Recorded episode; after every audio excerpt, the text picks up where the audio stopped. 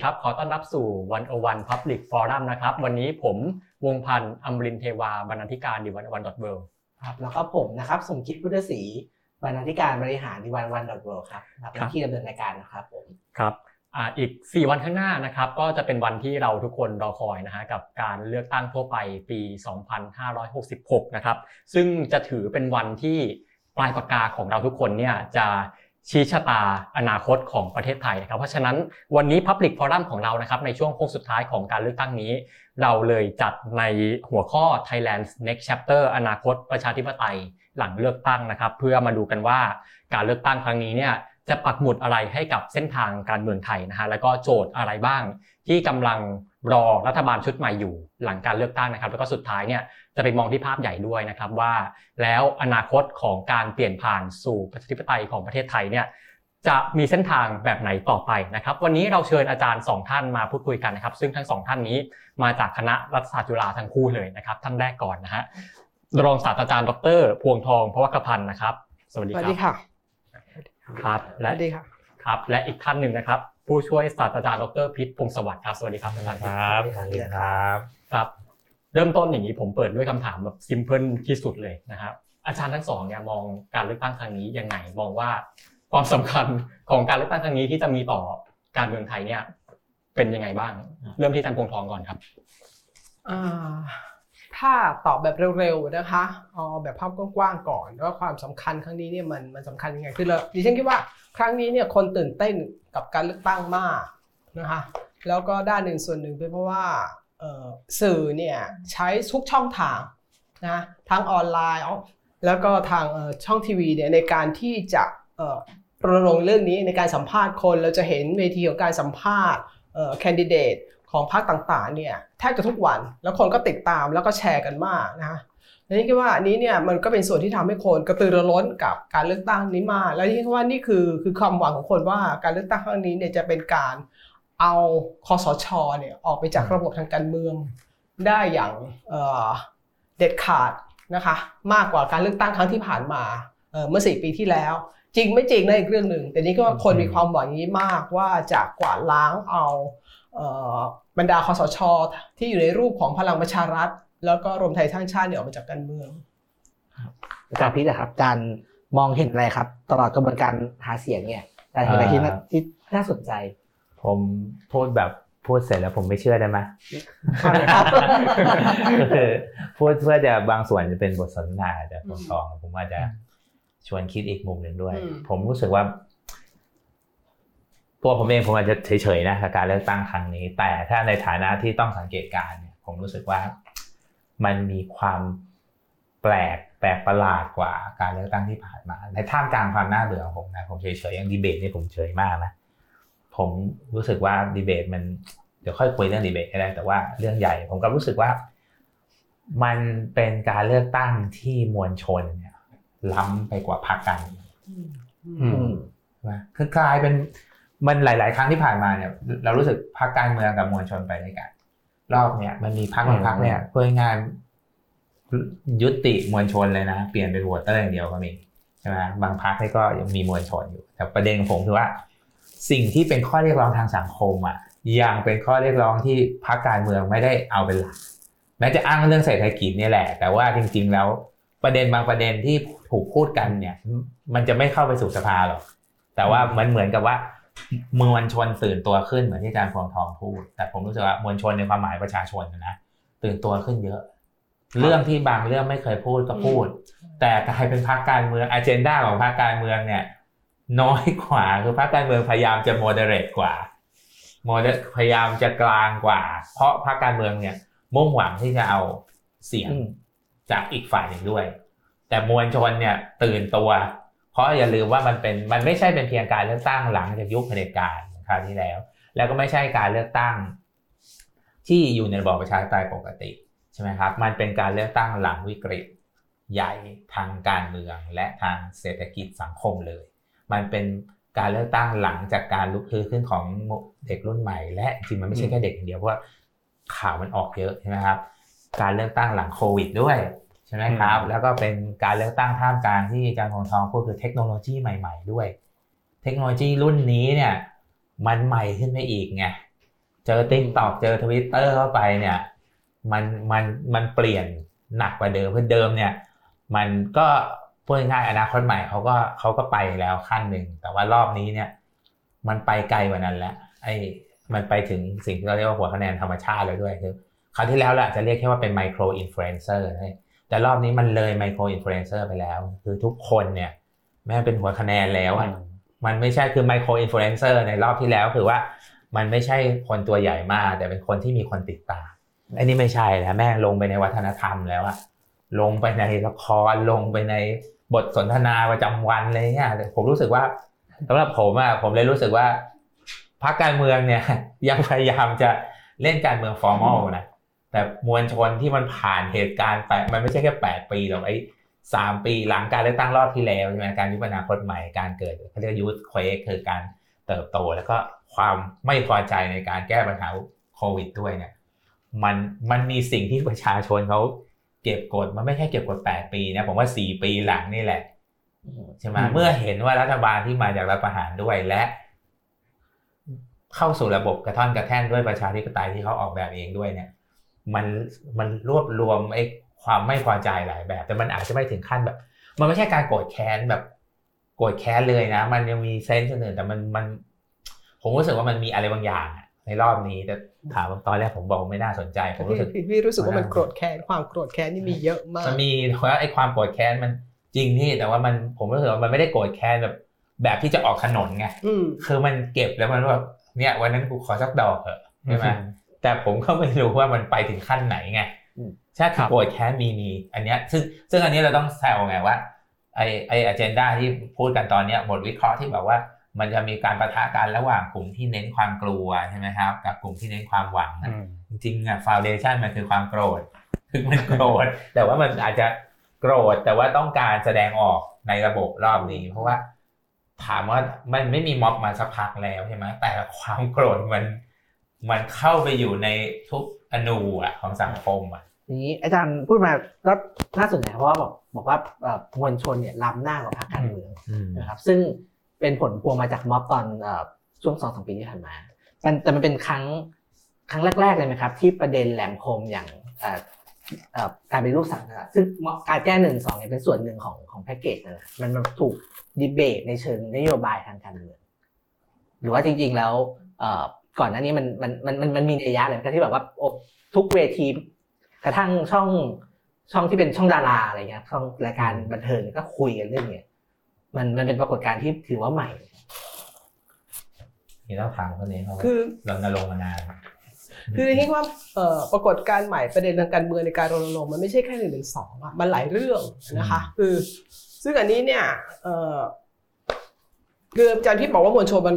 มันล้ำหน้าพรรคการเมืองไปนี่ก็บางประเด็นนะคะเช่นเราจะเห็นว่ามันก็จะมีมวลชนมันตั้งคำถามว่าจะแก้เท่านั้นเหรอไม่ยกเลิกเหรออะไรประเภทนี้นะคะแต่เอาจริงแล้วเนี่ยมันก็จะมีประเด็นที่ฉันคิดว่า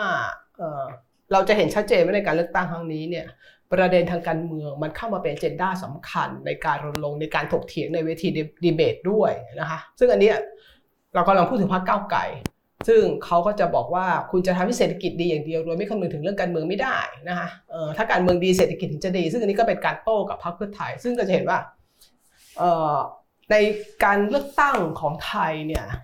ที่ผ่านมาในอดีตเนี่ยนะคะรวมถึง4ครั้งเมื่อ4ปีที่แล้วด้วยเนี่ยพรรคการเมืองมักจะเสนอแต่นโยบายทางเศรษฐกิจว่าจะทำอะไรบ้างโดยไม่แตะอำนาจทางการเมืองไม่แตะโครงสร้างทางการเมืองไม่ว่าจะเป็นกองทัพกฎหมายที่เกี่ยวกับสถาบันกษัตริย์ตำรวจศาลไม่แตะเลยนะคะเพราะว่าโอเคเราเข้าใจความกลัวเขาว่าโหเขาก็แตะแล้วเนี่ยเขาก็จะอยู่ไม่ได้จะถูกรับประหารนะแต่ว่าพอก้าวไกลมาในช่วง4ปีที่ผ่านมาที่เขาเป็นฝ่ายค้านเนี่ยเขาก็พูดชัดเจนว่ามันจะต้องจัดการกับไอ้โครงสร้างอำนาจทางการเมืองเหล่านี้ด้วยซึ่งมันเป็นรากของปัญหาทางเศรษฐกิจที่เกิดขึ้นฉะนั้นนี่คิดว่านี่คือสิ่งที่เป็นประเด็นใหม่ในเวทีในการเลือกตั้งครั้งนี้ที่ว่าประเด็นทางการเมืองชัดเจนมากขึ้นแล้วมันเลยกลายเป็นแรงกดดันให้กับพรรคเพื่อไทยว่าคุณจะต้องพูดเรื่องการเมืองด้วยนะรวมถึงมวลชนนะคะหรือโหวตเตอร์ของพรรคเพื่อไทยในอดีตเองก็รู้สึกว่าคุณไม่แตะเรื่องการเมืองไม่ได้นะคะคือจะพูดแต่เรื่องเศรษฐกิจไม่ได้ซึ่งดิฉันคิดว่าอันนี้เนี่ยพรรคการเมืองเนี่ยนะคะที่แคร์เสียงมวลชนจริงๆโดยพรรคเพื่อไทยต้องเข้าใจว่าจริงๆแล้วตั้งแต่หลังรัฐประหาร49อ่ะมวลชนของพรรคเพื่อไทยคนเสื้อแดงเนี่ยเค้ามีเห็นปัญหาทางการเมืองมาตลอดแหละเว คือแต่ว่าโอเคถ้าพรรคไม่พูดเขาก็ไม่พูดก็ได้นะคะจะเอาเศรษฐกิจก่อนก็ได้ซึ่งเศรษฐกิจก็เป็นเรื่องสำคัญสำหรับเขาแต่พอวันนึงมันมีพรรคการเมืองมาพูดเรื่องนี้เนี่ยแล้วคุณจะบอกว่าไม่พูดไม่แตะไม่ได้ดังนั้นเราก็จะเห็นว่าอันนี้ก็พูดตรงๆเราก็รู้กันอยู่นะคะว่าฐานเสียงของก้าวไกลถึงขนาดนี้เนี่ยส่วนนึงคือคนเสื้อแดงที่ย้ายมาจากเพื่อไทยใช่ไหมคะดังนั้นนี่คือประเด็นสำคัญที่มันจะท้าทายพรรคการเมืองต่อไปรวมถึงพรรคการเมืองแม้กระทั่งก้าวไกลเองเขาก็เป็นรัฐบาลจริงเนี่ยนะเรื่องนี้ก็ไม่ใช่เรื่องง่ายนะที่บอกจะแก้แล้วเราก็จะทำได้ง่ายๆก็จะเป็นเรื่องที่มันจะท้าทายต่อไปอะค่ะคือจริงๆเดือนนี้ก็เป็นเดือนพฤษภาคมวันที่19พฤษภาคมจะครบใหม่รอบนึงนะครับคือเราจะเห็นว่าคนเสื้อแดงเนี่ยกลับมามีบทบาททางการเมืองนะครับคือมาเชื่อมต่อกับม็อบคนรุ่นใหม่เมื่อ 2-3 ปีนะได้ความชอบธรรมทางการเมืองเคยมาเยอะแล้วก็รอบนี้ก็กลับมาเป็นฐานเสียงที่คน12พรรคประชาธิปไตยเนี่ยแย่งกันก้าวไกลกับเพื่อไทยก็แย่งกลุ่มนี้กันเราเห็นพลวัตอะไรของการกลับมาของเสื้อแดงในการเมืองรอบนี้มั้ยครับแล้วจะมีในอะไรต่อการเมืองต่อไปด้วยมั้ยอาจารย์ใครจะตอบก่อนคือต่อตั้งแต่ประเด็นที่แล้วก็ได้นะผมรู้สึกว่ากรณี112เนี่ยที่ผมอาจจะเห็นต่างอาจารย์วงทองนิดหน่อยแต่ว่าผมรู้สึกว่าคือ112ใช่มันถูก popularize มันถูกพูดเยอะแต่มันจะไม่ใช่ประเด็นหลักในการเลือกตั้งคือทุกคนรู้สำหรับผมนะว่ารัฐสภาไม่ใช่เวทีในการแก้112เพราะรู้ว่าใส่เข้าไปอ่ะมันไม่ง่ายอย่างน้อยจนถึงปีหน้าที่ไม่มีสวถูกมั้ยฮะแต่ประเด็นคือทุกคนรู้แต่ทุกคนก็รู้ว่าสิ่งที่พูดอ่ะมันไม่ใช่สิ่งที่เป็นจริงใช่มั้ยเช่นตอนนี้ทุกคนก็จะอยู่ในไลน์ของการแก้ไขไม่ใครกล้าพูดเรื่องยกเลิกแต่ถามว่าคุณเชื่อเรื่องแก้ไขหรือเรื่องยกเลิกคือสังคมมันยังมีเส้นอยู่ที่คุณจะพูดใช่มั้ยคุณพูดได้แค่ไหนใช่ไหมคุณอาจจะอยากยกเลิกแต่คุณพูดได้แค่อยากแก้ไขก็ได้ใช่ไหมนั่นประเด็นมันสำหรับผมเนี่ยแม้กระทั่งก้าวไกลเองเนี่ยการพูดเขาก็พูดด้วยความระมัดระวังว่าพูดในฐานะพรรคหรือพูดในฐานะตัวเองใช่ไหมเพราะทุกคนอะเซฟตัวเองมากกว่ามวลชนขณะที่มวลชนเนี่ยมันมีรายการเนี่ยถามพิธาแบบผู้หญิง3คนนั่งถามพิธาเลยพี่ลงเจ้าเปล่าอะคือ แล้วคนดูแม่งจะเป็นล้านอยู่แล้วอะนึกออกไหมคือมันเป็นคำถามที่แบบใช่มันเป็นคำถามที่ทุกคนถามแต่ถามว่าพรรคการเมืองเนี่ยทุกพรรครวมทั้งก้าวไกลเนี่ยแฮนเดิลเรื่องนี้ด้วยความระมัดระวังผมคิดว่านะถ้าจะเสริมพิษนะก็คือโอเคพี่เห็นด้วยว่าแก้112เนี่ยเอาแค่แก้นะคะมันก็จะไม่ได้ง่ายหรอกนะคะแต่ว่าสิ่งที่เราเห็นในสิ่งที่การเลือกตั้งครั้งนี้เนี่ยนะคะถามว่ากล้าพูดไหมกล้ามันทำให้112กลายเป็นเรื่องที่สามารถพูดกันได้ผ่านสารพัดเวทีทั้งTwitter YouTube Facebook นะคะรายการ Popular รายการดาราก็พูดได้หรือว่าคุณวรงค์เอง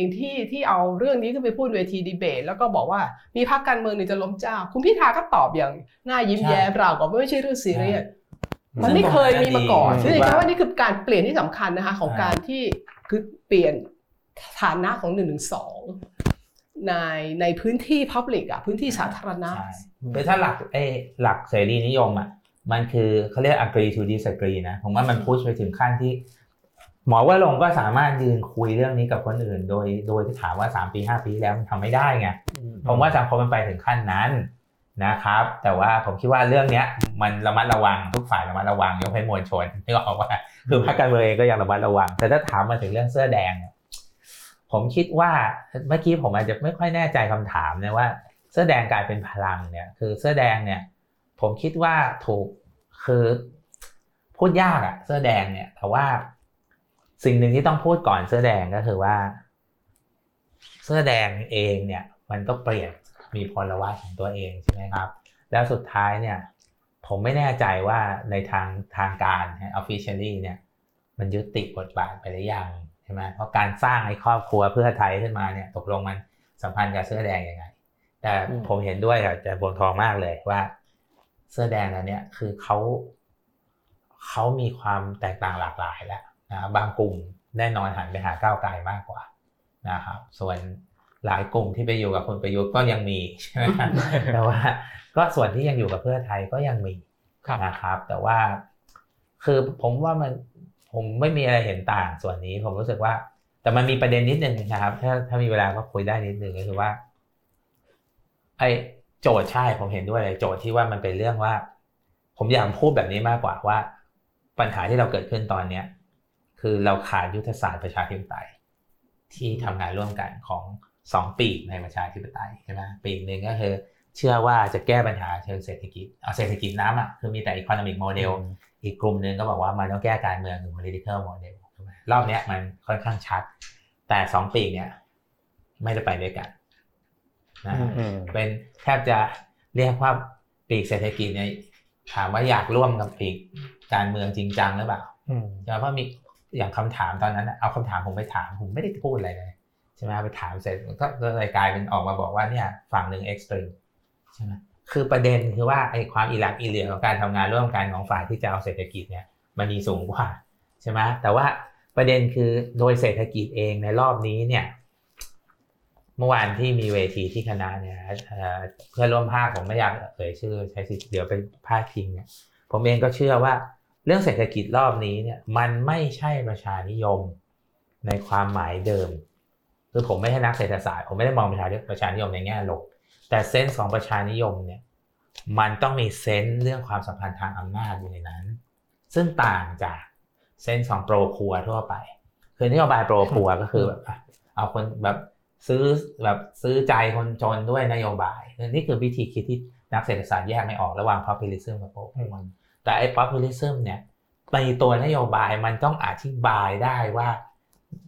แม้ว่าจะถูกมองว่าจริงใจหรือเปล่าแต่มันต้องมีเซนส์ถึงความเหลื่อมล้ำบางอย่างในนั้นเพื่อให้ประชาชนรู้สึกว่าถ้าได้นโยบายนี้ไปเนี่ยมันจะปรับเปลี่ยนความสัมพันธ์ทางอำนาจมันไม่ใช่แค่ว่าคุณเคยได้เท่านี้ผมให้เพิ่มอีกหน่อยคุณเคยได้เท่านี้เหรอคุณเอาก้อนนี้ไปใช่ไหมหรือแม้กระทั่งบางอย่างอาจจะถูกคิดมาแบบประชานิยมจริงแต่พอเอาไปพูดเนี่ยพี่น้องไม่ชอบเหรอได้เงินเพิ่มขึ้นอีกเท่านี้บาทคือการอธิบายอย่างนี้มันไม่ใช่คำอธิบายแบบ populism ในความหมายที่ว่า populism มันการที่จะจับใจคนจนได้มันไม่ใช่เพราะว่าคุณจ่ายมากกว่าอีกฝั่งนะมันต้องหมายถึงว่าเมื่อคุณได้อันนี้คุณได้อันนี้เพราะคุณมีศักดิ์ศรีบางอย่างคุณ entitled ที่คุณจะได้มันซึ่งโอเคอาจจะไม่เหมือนกับรัฐสวัสดิการนะทีเดียวว่านั้นมันซับซ้อนกว่าใช่ไหมแต่ว่าอย่างน้อยเนี่ยเส้นสองประชานิยมมันต้องมาพร้อมความสัมพันธ์ทางอำนาจมันไม่ใช่ว่าพี่น้องไม่เคยได้ผมจะให้เพิ่มขึ้น นึกออกไหมแต่ว่ามันมีเส้นตรงนี้ที่ผมคิดว่าแม้กระทั่งจะอ้างว่าเป็นนโยบายทางเศรษฐกิจเนี่ยนโยบายทางเศรษฐกิจนั้นมันไม่ได้ไปไกลกว่าการที่บอกว่าคุณได้เพิ่มขึ้นแม้จะต้องบอกว่า universal คำถามประเด็นของผมว่ามันต้องอธิบายกลับว่าเฮ้ยคุณถูกกดอะไรมาเท่าไหร่และสิ่งนี้มันจะ entitle คุณให้คุณมีสิทธิ์ในฐานะประชาธิปไตยยังไง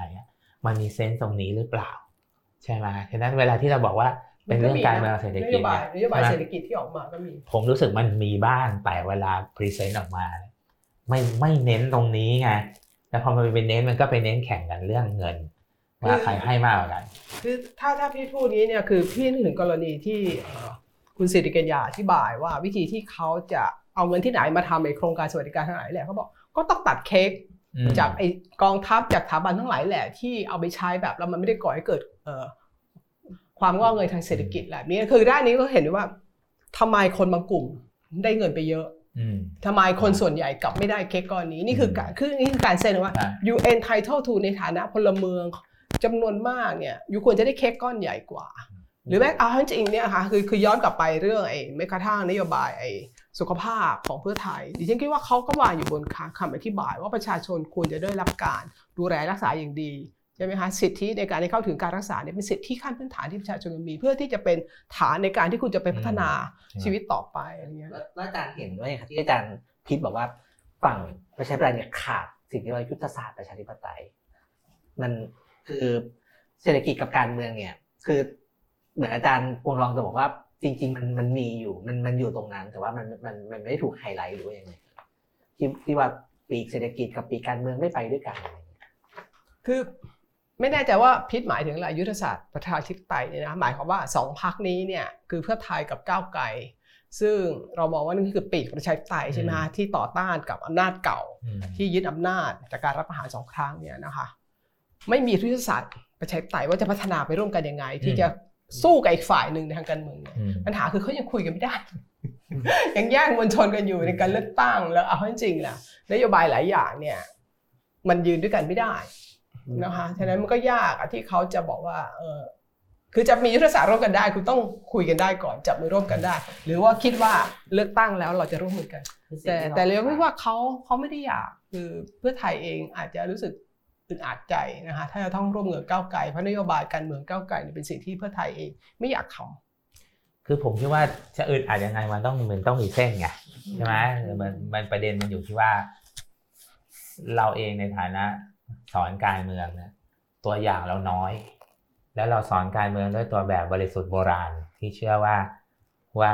การเมืองที่ดีต้องเป็นการเมืองที่มีสองฝ่ายนะซึ่งในโลกแห่งความเป็นจริงเนี่ยการเมืองสองฝ่ายเนี่ย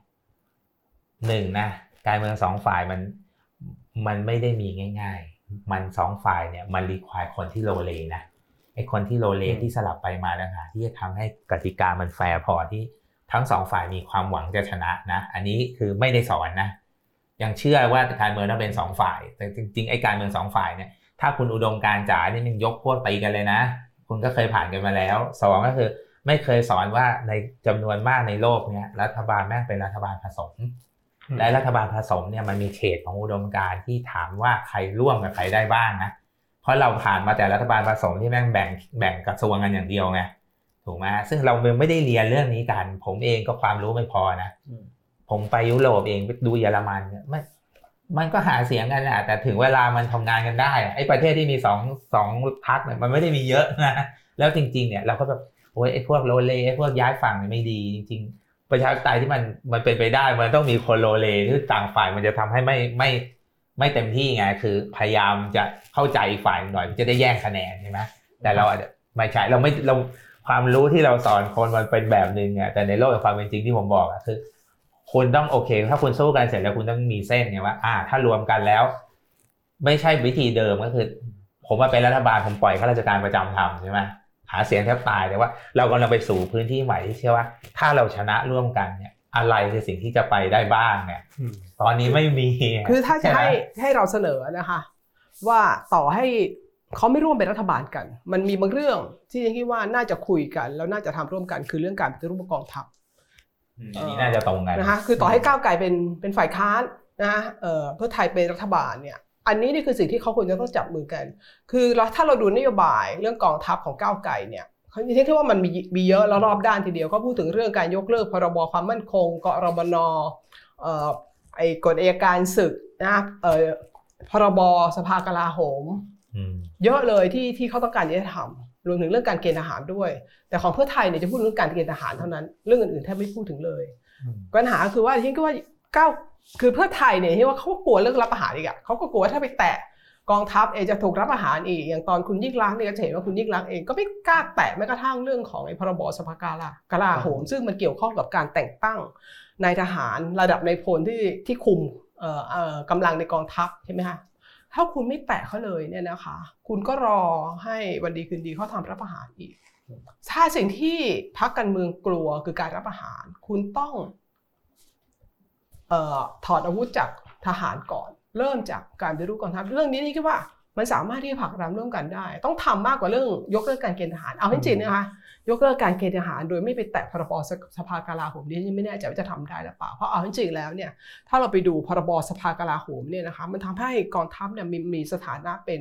นิติบุคคลอ่ะแล้วก็มันกำหนดไว้เลยว่าอะไรหลายเรื่องบ้างที่คนนอกไม่เกี่ยวจะต้องถูกตัดสินโดยสภากลาโหมแต่คราวนี้พอไปดูสมาชิกของสภากลาโหมประกอบด้วยใครบ้างมีประมาณ28คนมีฝ่ายการเมืองไม่เกิน4คนตอนนั้นเป็นทหารหมดคุณทำอะไรเขาไม่ได้อ่ะนะคะอันนี้ก็ว่าอันนี้นี่เป็นเรื่องที่ฉันอยากจะฝากว่าทั้งเพื่อไทยและก้าวไกลต้องปลดอาวุธของทหารของกองทัพก่อนเรื่องโจทย์เนี่ยคงได้คุยกันอีกทีนึงช่วงหลังแต่ว่าที่อาจารย์พูดมาผมว่ามีความน่าสนใจอยู่เพราะว่าพูดถึงการทำงานร่วมกันกับฝ่ายค้านกับรัฐบาลถึงแม้ไม่ได้อยู่ด้วยกันนะครับคืออย่างรัฐบาลที่ผ่านมาเนี่ยเราจะเห็นอยู่ว่ามันมีบางนโยบายที่เหมือนกับจะทำงานร่วมกันก็คือเช่นสุราก้าวหน้าคือตอนที่ฟรีโหวตเนี่ยเราเห็นอยู่ว่า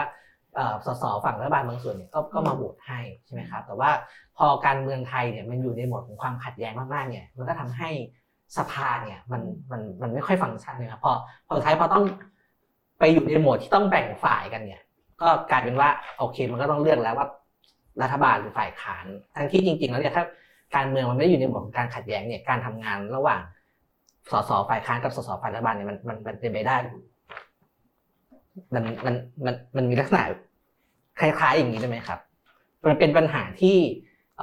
สังคมเราเองที่มันแตกแยกเราจนต้องแบบว่าทุกอย่างมันต้องแบ่งฝ่ายกันไปก่อนผมว่าในความเป็นจริงมันมีได้ทั้งสองแบบเพราะว่าเวลาเราไปมองการเมืองในสภาเนี่ยเราได้ใช้คนในสภาเราก็จะมีจินตนาการถึงความขัดแย้งมาแต่ถามพวกสสด้วยกันเขาคุยกันใช่ไหมครับมันอยู่ที่การต่อรองเพราะว่าการเมืองในสภามันไม่ได้มีแต่การออกกฎหมายมันมีกรรมาธิการมันมีอะไรที่เขาต้องทำงานร่วมกันนะแม้ว่าจะอยู่คนละฝ่ายเขาก็ทำงานร่วมกันในระดับนึงนะครับแต่ว่าผมคิดว่าแต่ละเรื่องมันอยู่ที่การล็อบบี้นะครับมันไม่ใช่ว่าเป็นไปไม่ได้แต่ผมอาจจะคิดต่างจากอาจารย์พลทองนะในแง่เรื่องคือผมเข้าใจว่าอาจารย์อยากจะพูดไปถึงตรงไหนซึ่งมันอาจจะเป็นรากฐานที่แท้จริงในเรื่องการแก้รัฐประหารแต่ผมคิดว่าอย่างน้อยอ่ะขั้นต่ำการยกเลิกการเกณฑ์ทหารเนี่ยผมคิดว่ารอบนี้ถ้าไม่ได้เป็นรัฐบาลร่วมกันไม่น่าทำสำเร็จนะแต่ถ้าเป็นรัฐบาลร่วมกันเนี่ยแค่นี้ผมคิดว่าอีกฝ่ายถอยได้ถ้าไปแค่นี้หมายความว่ายอมอ่ะยอมถอยไปประมาณนี้อ่ะอาจจะเป็นไปได้แต่ว่าถ้าไปหมายความว่ายอมถอยคืออ่ะให้คนไทยเป็นรัฐบาลไม่ใช่คือยอมพุชประเด็นนี้ร่วมกันถ้าเป็นรัฐบาลร่วมเป็นไปได้แต่ว่าจะไปถึงขั้นที่ไปแก้กฎหมายที่อาจารย์พลทองเชื่อมันเป็นหัวใจของการแก้คงไปไม่ถึงใช่ไหมผมเชื่อว่าเพื่อไทยคงไม่ไปถึงขั้นนั้นหรอกแต่ถ้ายกเลิกการเกณฑ์ทหารในมุมแบบบวกนะมันก็กระทบคนส่วนใหญ่เหมือนกันเนี่ยถ้าขยับไปประมาณนั้นก่อนใน4ปีนี้เนี่ยมันก็อาจจะโอเคขึ้นแต่ว่าถามว่ามันแก้ปัญหารากเหง้าที่อาจารย์พลทองพูดหรือเปล่าคงไม่แต่ผมว่าอย่างน้อยเนี่ยเรื่องนี้ไม่ควรทิ้งใช่ไหมคือเอาไว้ก่อนแค่นี้ได้ก็ยังดีขยับไปถึงขั้นยกเลิกการเกณฑ์ทหารผมเชื่อมันดีกับทุกฝ่ายครับเพราะว่าเราเห็นเลยว่าไอ้ฝ่ายที่ออกมาต้านเนี่ยพูดตรงๆนะแม่งบ้าๆบอๆเนี่ยคือแม่งถึงขั้นเฟคนิวส์กันเลยใช่ไหมคือเราเห็นเลยว่าอาการของคนที่ไม่มีอะไรจะสู้ในทางเหตุผลนะมันไม่ได้ไปทางอุดมการณ์ด้วยมันเฟคนิวส์เลยถูกไหมคือมันเขาไม่มีอะไรจะมายันเนี่ยใช่ป่ะคือถ้ามันได้แค่นี้ก่อนเนี่ยควรขยับแล้วใช่ไหมซึ่งจริงๆมันไม่ได้เสียหายเลยมันดีกับกองทัพด้วยซ้ำถูกไหมมันยิ่งคือมันกลายเป็นไปช่วยให้เขาดีขึ้นด้วยดังนั้น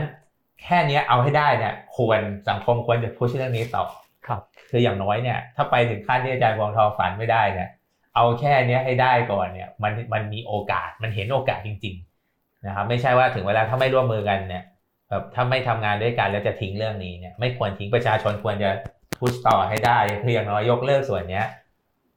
มันยังโอเคเพราะมันเห็นการดิ้นของอีกฝ่ายว่ามันไม่รอดแน่ๆเรื่องเนี้ยคือได้แค่นี้เอาแค่นี้ขออันนี้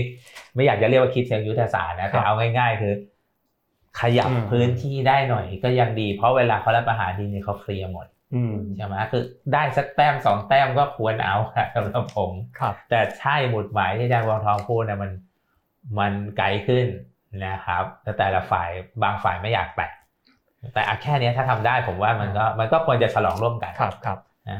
ครับเราพูดถึงโจทย์ของฝั่งโซคอลประชาธิปไตยมากันมาแล้วนะครับฝั่งของพรรคก้าวไกลเพื่อไทยเนี่ยเราคุยกันมาเยอะแล้วอยากให้ข้ามไปมองอีกฝั่งหนึ่งบ้างก็คือฝั่งที่เป็นขั้วอำนาจเดิมนะฮะอย่างฝั่งของพรรคพลังประชารัฐรวมไทยสร้างชาตินะครับหรือฝั่งของคสช.เดิมเนี่ยนะครับอาจารย์มองทางฝั่งเนี้ยยังไงบ้างในตอนนี้อาจารย์มองเห็นอะไรบ้างผมเรื่องอะไรนะผมรู้สึกว่าคือมันมี2ประเด็นแรกก่อนที่ต้องพูดนะครับเรื่องแรกคือว่าเราอย่าเพิ่งมองว่าฝ่ายอนุรักษ์นิยมเป็นด้วยสายตาที่ดำขาวนะครับอนุรักษ์นิยมเนี่ยโดยตัวของมันเองไม่ได้ผิดถ้าเป็นความคำจำกัดความซึ่งมันค่อนข้างให้ความเป็นธรรมกับเขาก็คือเขาเชื่อในการเปลี่ยนแปลงแต่การเปลี่ยนแปลงมันต้องค่อยเป็นค่อยไปแล้วไม่ละทิ้งสิ่งเก่าถ้าเราพูดในความหมายซึ่งในสังคมไทยเนี่ยความเปลี่ยนแปลงจำนวนมากมันก็มาจากอนุรักษ์นิยมไม่ใช่เขาไม่เปลี่ยนแต่ในด้านกลับกันเนี่ยถามว่าอนุรักษ์นิยมที่เป็นอยู่เนี่ยดีพอหรือเปล่าอันเนี้ยคือถ้าไม่จะบอกว่าอนุรักษ์ต้องเปลี่ยนเป็นเสรีนิยมนะเป็นอนุรักษ์นิยมที่มันเซนซิเบิลขึ้นเนี่ยในหลายสังคมมันก็เป็นนะฮะพรรคการเมืองจำนวนมากมันเป็นเซ็นเตอร์ไรท์ก็มีในโลกคือเขาปรับตัวได้มีแต่ถามว่าสังคมไทยตอนเนี้ยอนุรักษ์นิยมเผชิญปัญหาเยอะ แล้วการแตกแยกกันโดยอุบัติเหตุทางการเมืองของฝ่ายอนุรักษนิยมในปัจจุบันเนี่ยผมจริงๆไม่อยากจะเรียกคำว่าอนุรักษนิยมด้วยซ้ำเพราะอนุรักษนิยมสำหรับผมเนี่ยเป็นบวกขอโทษทีแต่สิ่งที่เกิดขึ้นคือพวกที่ผมใช้คำว่าโปรรีจีมมากกว่าคือพวกที่แม่งเชียร์รีจีมซึ่งในอดีตเราเห็นจริงๆว่าแม่งละกุละปาเลยนะคือวิพากษ์วิจารณ์ตัวเองก็ไม่ได้ทั้งอนุรักษนิยมก็ต้องวิพากษ์วิจารณ์ตัวเองได้นะไอ้ที่ผ่านมาบางกลุ่มนี้มันอยู่ในความกลัวจริงๆแล้วมันก็เปิดให้ทุกอย่างเกิดขึ้นได้เอาเป็นว่าพวกโปรรีจีมเนี่ยรอบนี้มีปัญหาจริงๆเพราะว่าอุบัติเหตุในการแตกกันของพรรคเนี่ยมันทำให้คะแนนเสียงมันจะกระจัดกระจายแล้วหาศูนย์รวมจิตใจตรงกลางที่จะขับเคลื่อนสังคมไม่ได้แต่ในขณะเดียวกันก็ยังคือตัวเองถอยร่นแล้วก็กังวลเพราะว่าหาผู้นำที่เป็นเรื่องเป็นราวพอที่จะมีความเป็นอนุรักษนิยมในลักษณะที่ได้รับการยอมรับจากทุกฝ่ายเนี่ยยากเย็นนะถามว่าตอนนี้เนี่ยคุณมีอยู่4คนใช่ไหมครับประยุทธ์ประวิตรอนุทินจุรินทร์4คนในฝั่งนั้นเนี่ยถามว่าใครยอมใครไหมถูกไหมอันนี้พูดเฉพาะเกมการเมืองนะถูกไหมฮะแล้วก็การผลิตองค์ความรู้การผลิตคำอธิบายที่มีกับโลกเนี่ยแทบจะไม่เหลือพลังเชิงวัฒนธรรมอะไรพวกนี้แต่ไม่ใช่ว่าเขาหายไปแต่ว่าผมไม่ใช่ภาษาไทยคือภาษาอังกฤษคือ frustration เขามีความกังวลมีอะไรเยอะแล้วแต่เราไม่รู้ว่าในรอบนี้เนี่ยการแสดงออกทางการเมืองในกรอบของการเลือกตั้งเนี่ยมันจะออกมาเป็นยังไงครับใช่ไหมครับคือสำหรับผมเนี่ยมันยากคือผมยกตัวอย่างที่เหมือนจะไม่เกี่ยวแต่เกี่ยวอันนึงก็คือว่าการเลือกตั้งผู้ว่ากทมในรอบที่แล้วเนี่ยถ้าเราใช้ศัพท์ของอาจารย์ท่านว่าอาจารย์ประชาชาติเป็นซูเปอร์แคนดิเดตเนี่ยคืออาจารย์ชาติมันเป็นพันธมิตรโดยธรรมชาติของการอยู่ร่วมกันของอนุรักษนิยมกับฝ่ายก้าวหน้าจำนวนหนึ่งมันเป็นลักษณะพิเศษของแกเนื่องจากแบ็คกราวด์อะไรบางอย่างหรือรูปบางอย่างที่มันหลุดออกมาตอนแรกคิดว่าจะไปอะไรใช่ไหมสุดท้ายกลายเป็นว่ามันมีความเป็นไปได้แต่ว่าสังคมจะไปแสวงหาคนแบบนี้มันไม่ใช่หลักการไงมันเป็น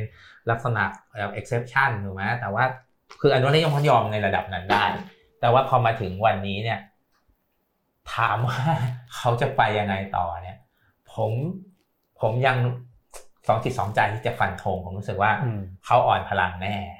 แต่ในขณะเดียวกันลักษณะการอ่อนพลังเนี่ยมันจะถูกถมลงไปถูกกระตุ้นโดยความกลัวแบบไม่มีเหตุผลจากคำอธิบายบางเรื่องหรือเปล่าผมไม่แน่ใจผมกังวลนิดหน่อยดูจากฝ่ายที่เราเรียกว่าพวกโปรรีจีเวลาขึ้นเวทีดีเบตเนี่ย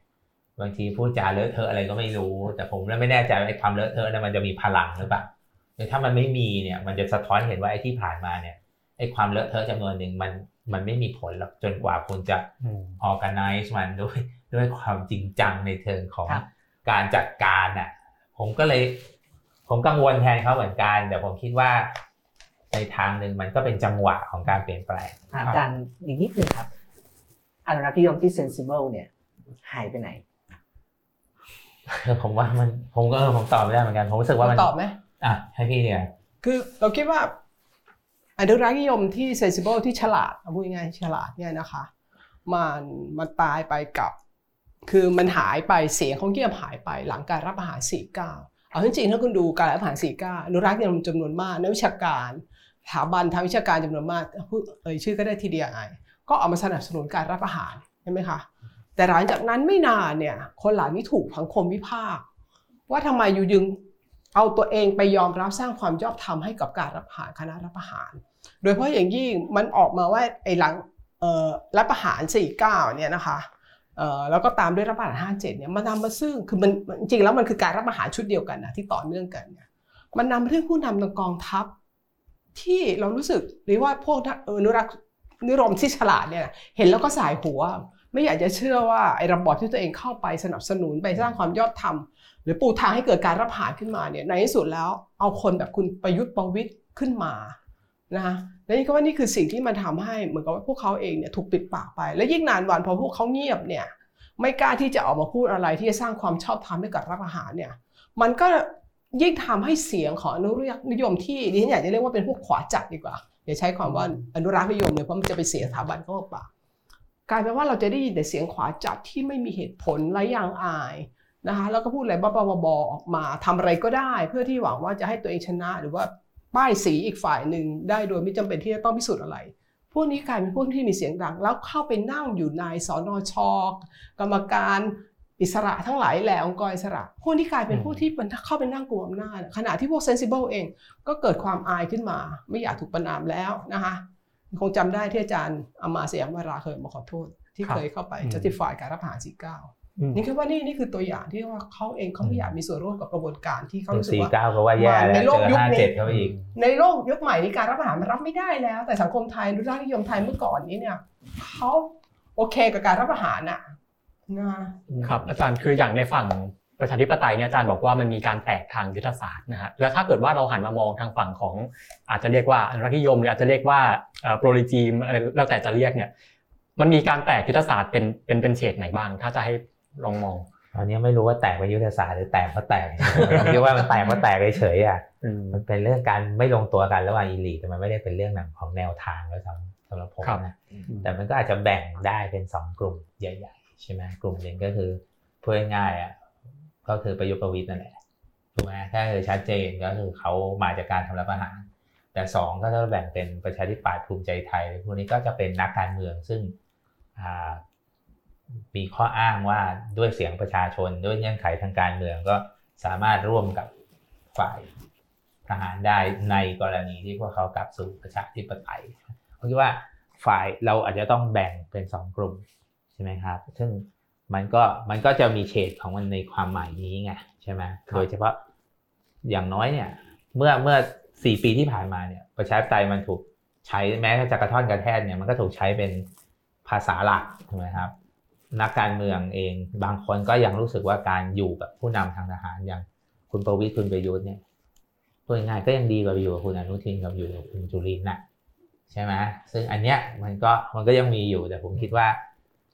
โดยในพื้นที่เองผมไม่รู้ว่าได้มากน้อยแค่ไหนไงแต่ว่ามันก็ยังเห็นความแตกต่างของคนเหล่านี้อยู่ใช่ไหมครับในระดับหนึ่งเขาก็จะอ้างได้ว่าเขาไม่ได้เกี่ยวข้องกับการทำรัฐประหารเขาก็เดือดร้อนมาด้วยแต่ด้วยความจำเป็นทางการเมืองก็ทำให้เขาต้องทำงานร่วมกับคนเหล่านี้อะไรอย่างเงี้ยแต่มากบ้างน้อยบ้างก็แล้วแต่ไงซึ่งมันจะต่างจากคนซึ่งแบบไม่พูดเรื่องนี้เลยแล้วก็ไปร่วมกับเขาเลยใช่ไหมก็มันก็มีเฉดประมาณนี้ถ้าไม่นับที่อาจารย์มอญทองพูดว่าอีกกลุ่มนึงซึ่งแบบกูเฟดตัวเองออกไปดีกว่าใช่ไหมเขาก็กลับมาร่วมมือกันได้อีกนะคะคุณประยุทธ์ประวิตรอะไรเงี้ยนี่ก็ว่าในขณะนี้เราเห็นเขาเข้าสู่กระบวนการแข่งขันในการเลือกตั้งก็ไม่ได้แปลว่าเขาเป็นประชาธิปไตยนี่แค่ว่าเขาอาจจะคิดว่าจริงๆแล้วเขาก็จากการเลือกตั้งเมื่อ4ปีที่แล้วเนี่ยโอ้โหเขาก็ได้แบบคะแนนเสียงเยอะมากเพราะพลาโหวตเยอะมากมาทำรู้สึกจริงๆแล้วเนี่ยเขาก็มีความสามารถที่จะสู้ในวิถีทางประชาธิปไตยได้ด้วยนะคะอาจจะได้หรือว่าเขายังฝันอยู่ว่าจะได้แบบจำนวนเท่ากับพลังประชารัฐคราวที่แล้วเนี่ยนะคะแต่ถ้าการเลือกตั้งครั้งนี้พิสูจน์ว่าเขาแพ้เขาไปต่อไม่ได้แล้วก็ทำให้ฝ่ายการเมืองฝ่ายพลเรือน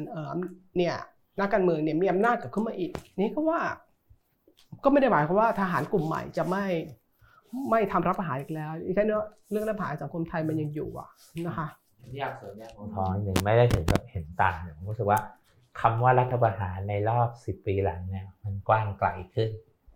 คือเราอยากจะใช้คำว่ารัฐประหารในความหมายเดิมคือการใช้กำลังทหารใช่ไหมครับมันมีนิติสงครามมันมีการคือสมัยก่อนมันง่ายๆไม่รัฐประหารก็คือหมกเม็ดในรัฐธรรมนูญให้ตัวเองได้เปรียบทางรัฐธรรมนูญแต่ยุคสมัยใหม่เนี่ยมันกลายเป็นว่าจากเจตนารมณ์เดิมที่องค์กรอิสระเนี่ยมีไว้เพื่อยับยั้งกระบวนการทางรัฐสภาที่ใช้ประชาธิปไตยในแนวทางที่ขาดลิมิตบางอย่างใช่ไหมครับในเชิง liberalism เรื่องเสรีภาพเรื่องอะไรบางอย่างคือมีไว้จำกัดอำนาจรัฐอ่ะคือมันเป็นประชาธิปไตยที่ถูกจำกัดโดยองค์กรอิสระซึ่งมีรากฐานจากประชาชนในช่วง10กว่าปีเนี่ยองค์กรอิสระพวกนี้มันมีเป็นกลายเป็นเครือข่ายของระบอบรัฐประหารฉะนั้นรัฐประหารเนี่ยมันไม่ได้ทำด้วยง่ายๆแค่ทหารเข้ามาทุบแล้วก็เคลียร์ใช่ไหมแล้วก็มีลักษณะของการรักษาอะไรคล้ายๆกับเคลียร์เสร็จแล้วก็ลักษณะชั่วคราวแล้วก็กลับสู่ภาวะปกติโดยตัวเองยังคง คงอิทธิพลเอาไว้บ้างในเชิงงบประมาณหรือเกรงใจทหารใช่ไหมคือองค์กรอิสระเนี่ยมันยาวนาน10กว่าปีเนี่ยคนที่เฝ้าโยงระบบนี้เอาไว้ได้มันคือองค์กรอิสระและองค์กรอิสระพวกนี้มันสามารถทำงานเป็นอีกฝั่งหนึ่งของการทำรัฐประหารไงคือมันอาจจะไม่จำเป็นต้องทำแต่มันคอยไขน็อตคอยเก็ตริกคอยจัดการกับหลายๆเรื่องโดยไม่ต้องใช้รัฐประหารใช่ไหมเช่นการสอยด้วยคุณสมบัติการรื้อคุณสมบัติที่ดูไม่เป็นเรื่องเป็นราวแล้วก็สอยทิ้งบ้างใช่ไหมครับได้ทั้งนั้นทั้งฝ่ายตัวเองและฝ่ายตรงข้ามนะครับคือมันเปิดให้ลักษณะมันเหมือนยืดหยุ่นฝ่ายประชาธิปไตยก็เชื่อว่าสามารถใช้เกมกฎหมายไปเล่นอีกฝ่ายนึงได้ซึ่งมันก็พิสูจน์แล้วว่าไม่ได้แต่มันก็ดีเลย์หรือลดความชอบธรรมลงไปได้บ้างนะคือพูดตรงคุณเอาประยุทธ์ลงไม่ได้อะแต่คุณทำให้ประยุทธ์ช้ำได้ใช่ไหมมันก็เหมือนยอมรับที่จะไปเล่นในเกมนั้นแม้ว่ารู้ว่าอาจจะไม่ชนะหรอกแต่กูก็เล่นเพราะมันเป็นทางเดียวที่กูจะเล่นได้ใช่ไหมครับดังนั้นมันก็ผมกลายเป็นว่ามันสร้างความยืดหยุ่นของระบอบรัฐประหารด้วยโดยการใช้องค์กรอิสระพวกนี้ผมรู้สึกองค์กรอิสระพวกนี้มันทำงานในแบบนี้คือมันปล่อยให้เรามีความหวังเล็กๆน้อยๆในบางเรื่องเพราะมันดึงเกมไว้เอาประยุทธ์ออกได้สักเดือนนึงไงใช่ไหมแล้วก็กลับมาแล้วก็ทำได้แค่นี้อะไรอย่างเงี้ยคือผมรู้สึกว่าการทำรัฐประหารมันไม่ได้เป็นช่องทางเดียวแต่ว่าไอ้การรักษาระบอบเมนเทนระบอบนี้ไว้เนี่ยมันใช้กรอบกฎหมายที่ตัวพวกเขาเขียนขึ้นมาหรือใช้องค์กรเหล่านี้ในการกระชับอำนาจบางเรื่องเอาไว้และไม่จำเป็นอีกนานคือในระดับตัวแสดงเนี่ยเราเห็นนะครับเราเห็นรวมไทยสร้างชาติกับพลังประชารัฐพลเอกประยุทธ์กับพลเอกประวิตรเนี่ยแตกกันนะครับแต่ระบอบแบบที่อาจารย์บอกระบอบรัฐประหารที่มันยืดหยุ่นเนี่ยมันอ่อนกำลังลงไหมครับองค์กรอิสระอ่อนกำลังลงไหมกลไกรัฐกองทัพเนี่ยอ่อนกำลังลงไหมในแง่ของการเป็นพลังให้กับการโปรดิจีไม่อะผมว่าไม่นะผมว่าไม่แต่ว่ามันความยืดหยุ่นมันสูงไงใช่ไหมคือมันเราไม่ได้รู้สึกแค่ว่าเองอยู่ไปแบบทฤษฎีเดิมไงแบบวงจรอุบาทมันใช้อำนาจเถื่อนแบบเนียนผมอธิบายมันไม่ได้เหมือนวงจรอุบาทใช่ไหมมันไม่ใช่วงจรอุบาทแล้วมันเป็นลักษณะของการดึงให้มันยืดหยุ่นอยู่อย่างเงี้ยนะครับแล้วก็บีบด้วยจัดการคือสมัยก่อนมันเราก็คิดง่ายๆใช่ป่ะคุณต้องย้ายมาอยู่ฝั่งนี้เพราะไม่งั้นเขาจะเล่นคุณอันนี้ไม่ใช่เขารอจะเล่นคุณเมื่อไหร่ก็ได้เรื่องอะไรก็ได้ใช่มั้ยฮะซึ่งคือตั้งแต่หลังรัฐประหาร49เนี่ยค่ะคือสิ่งอำนาจที่เขาได้ไปมันไม่ใช่แค่อำนาจจากการรัฐประหารอย่างเดียวเขาสถาปนาอำนาจตัวเองเนี่ย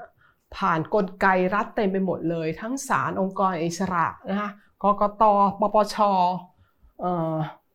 เต็มไปหมดฉะนั้นเนี่ยมันขึ้นอยู่ว่าจังหวัดไหนเขาจะใช้กลไกไหนที่จะจัดการกับรัฐบาลที่มาจากการเลือกตั้งมาจัดการกับพรรคการเมืองอย่างไรนี่ก็ว่าอันนี้ถึงได้บอกว่าเราจะเป็นต้องแก้รัฐธรรมนูญซึ่งก็ยากมากๆใช่ไหมรัฐธรรมนูญฉบับ60เนี่ยขึ้นมันคือการสถาปนาอำนาจเขาเนี่ยไว้หมดขนาดต่อให้สมมุติว่า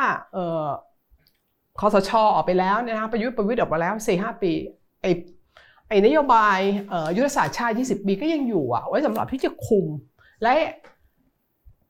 ใช้ใครทำใช้ศาลอะไรก็ได้ตีความว่ารัฐบาลนี้เนี่ยนะคะมันมีนโยบายที่เป็นประชานิยมนโยบายเนี่ยมันก่อให้เกิดภาระทางงบประมาณของชาติอันนี้ก็ถือว่าละเมิดยุทธศาสตร์ชาติ20ปีละเมิดรัฐธรรมนูญ60แล้วสั่งยุบพรรคได้ง่ายๆผมชอบที่อาจารย์พงษ์ทองพูดนะมันจะเป็นประเด็นที่มันทำให้เกิดความอีหลักอีเหลือไงก็คือว่าการที่คุณสร้างระบบที่ซับซ้อนแต่แย่ขนาดนี้มันบีบให้ฝ่ายประชาธิปไตยต้องยอมรับเชิงยุทธศาสตร์ไงว่าวิธีเดียวที่จะแก้ได้คืออาจจะต้องหลับหูหลับตาปล่อยให้มีการรัฐประหารอีกครั้งหนึ่งท่ามกลางข้อสัญญาของคณะรัฐประหารใหม่ที่จะบอกว่าเดี๋ยวเราจะเคลียร์เรื่องนี้ออกให้คือไอ้ระบบนี้มันกลายเป็นแบบนี้ไปถูกป่ะก็คือกูทำให้มันแย่จนถึงขั้นที่ว่าพวกมึงต้องยอมรับไงว่าถ้าจะล้มระบบนี้มีวิธีเดียวคือต้องปล่อยให้มีการทำรัฐประหารเพราะว่าคุณแก้ในระบบไม่ได้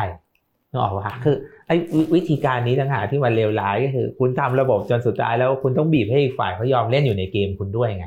เพราะแต่การแก้ปกติเนี่ยมันยากมากนะแต่ไม่ใช่ว่าเป็นไปไม่ได้นะอย่างน้อยมันก็บีบ5ปีแรกนะเท่าที่สวมีคือถ้าสวเปลี่ยนมันอาจจะมีโอกาสมากขึ้นแต่แปลว่า5ปีแรกมันล็อกให้คุณ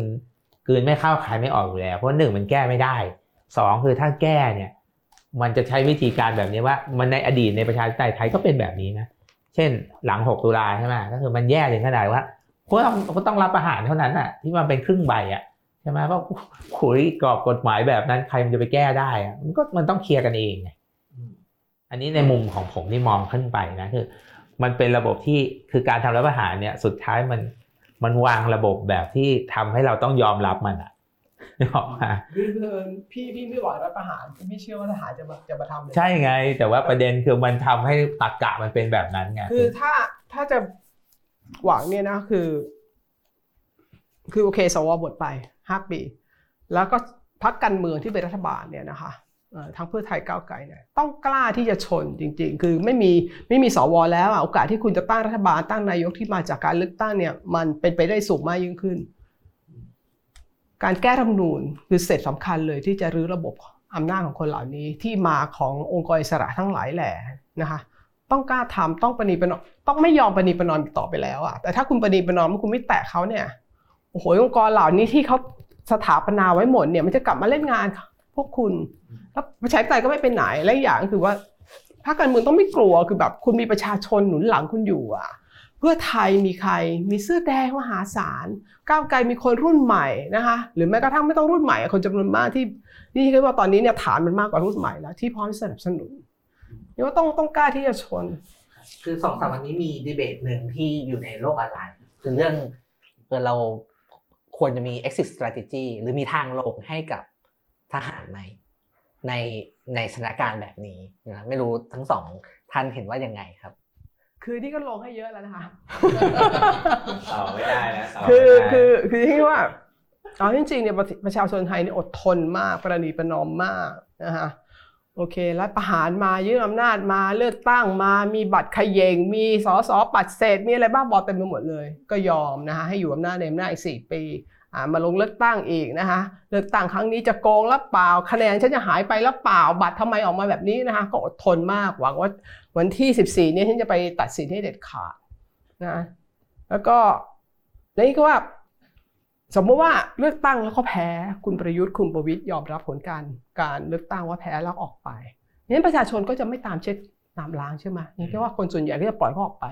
เพราะก็มองว่าโอเค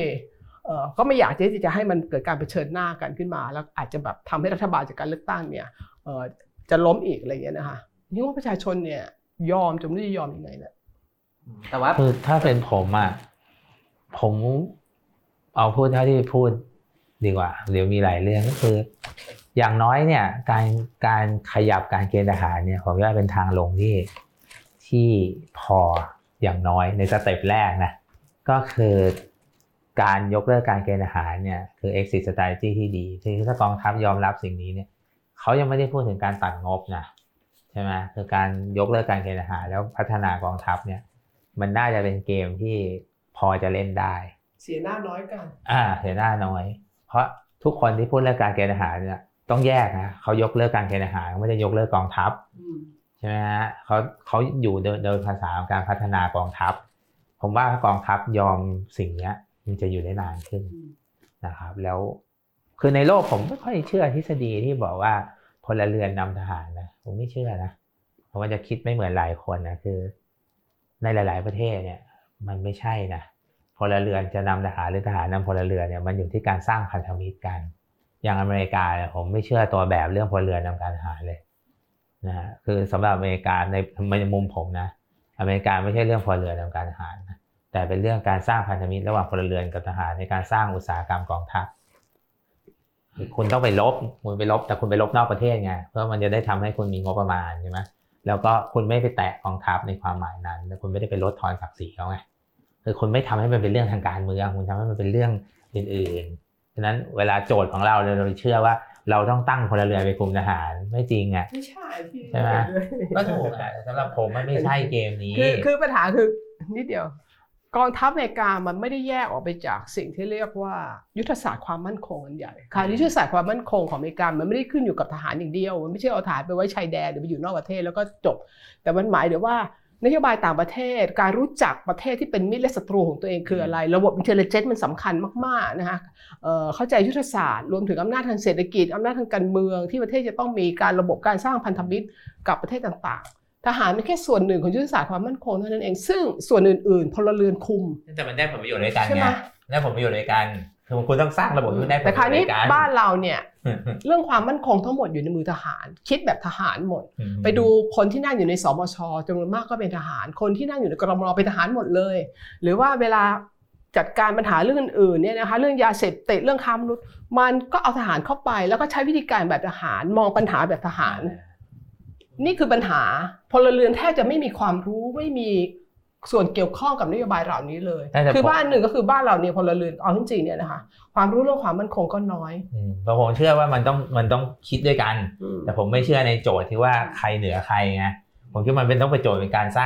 างเนี่ยสร้างองค์ความรู้สร้างผลประโยชน์ร่วมแต่มันก็มีโจทย์อีกอันว่าประเทศเราเป็นประเทศเล็กใช่ไหมมันไม่ใช่โจทย์เดียวกับอเมริกาคุณจะไปแบบโอ้โหลุกลามทุกประเทศแล้วแม้ให้ทุกคนแม่งอยู่ด้วยกันได้มันไม่ใช่แต่ว่าสิงคโปร์ก็แบบเป็นแบบอเมริกานะคะคือเรื่องความมั่นคงเนี่ยพลเรือนคุมเรื่องอื่นๆมัน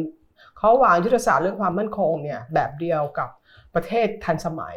กำลังทหารอย่างเดียวไม่สามารถทำประเทศมั่นคงได้ถ้าคุณไม่เข้าใจการเมืองโลกการเมืองคุณก็ทำด้วยกันไงแต่ไม่ว่าจะเป็น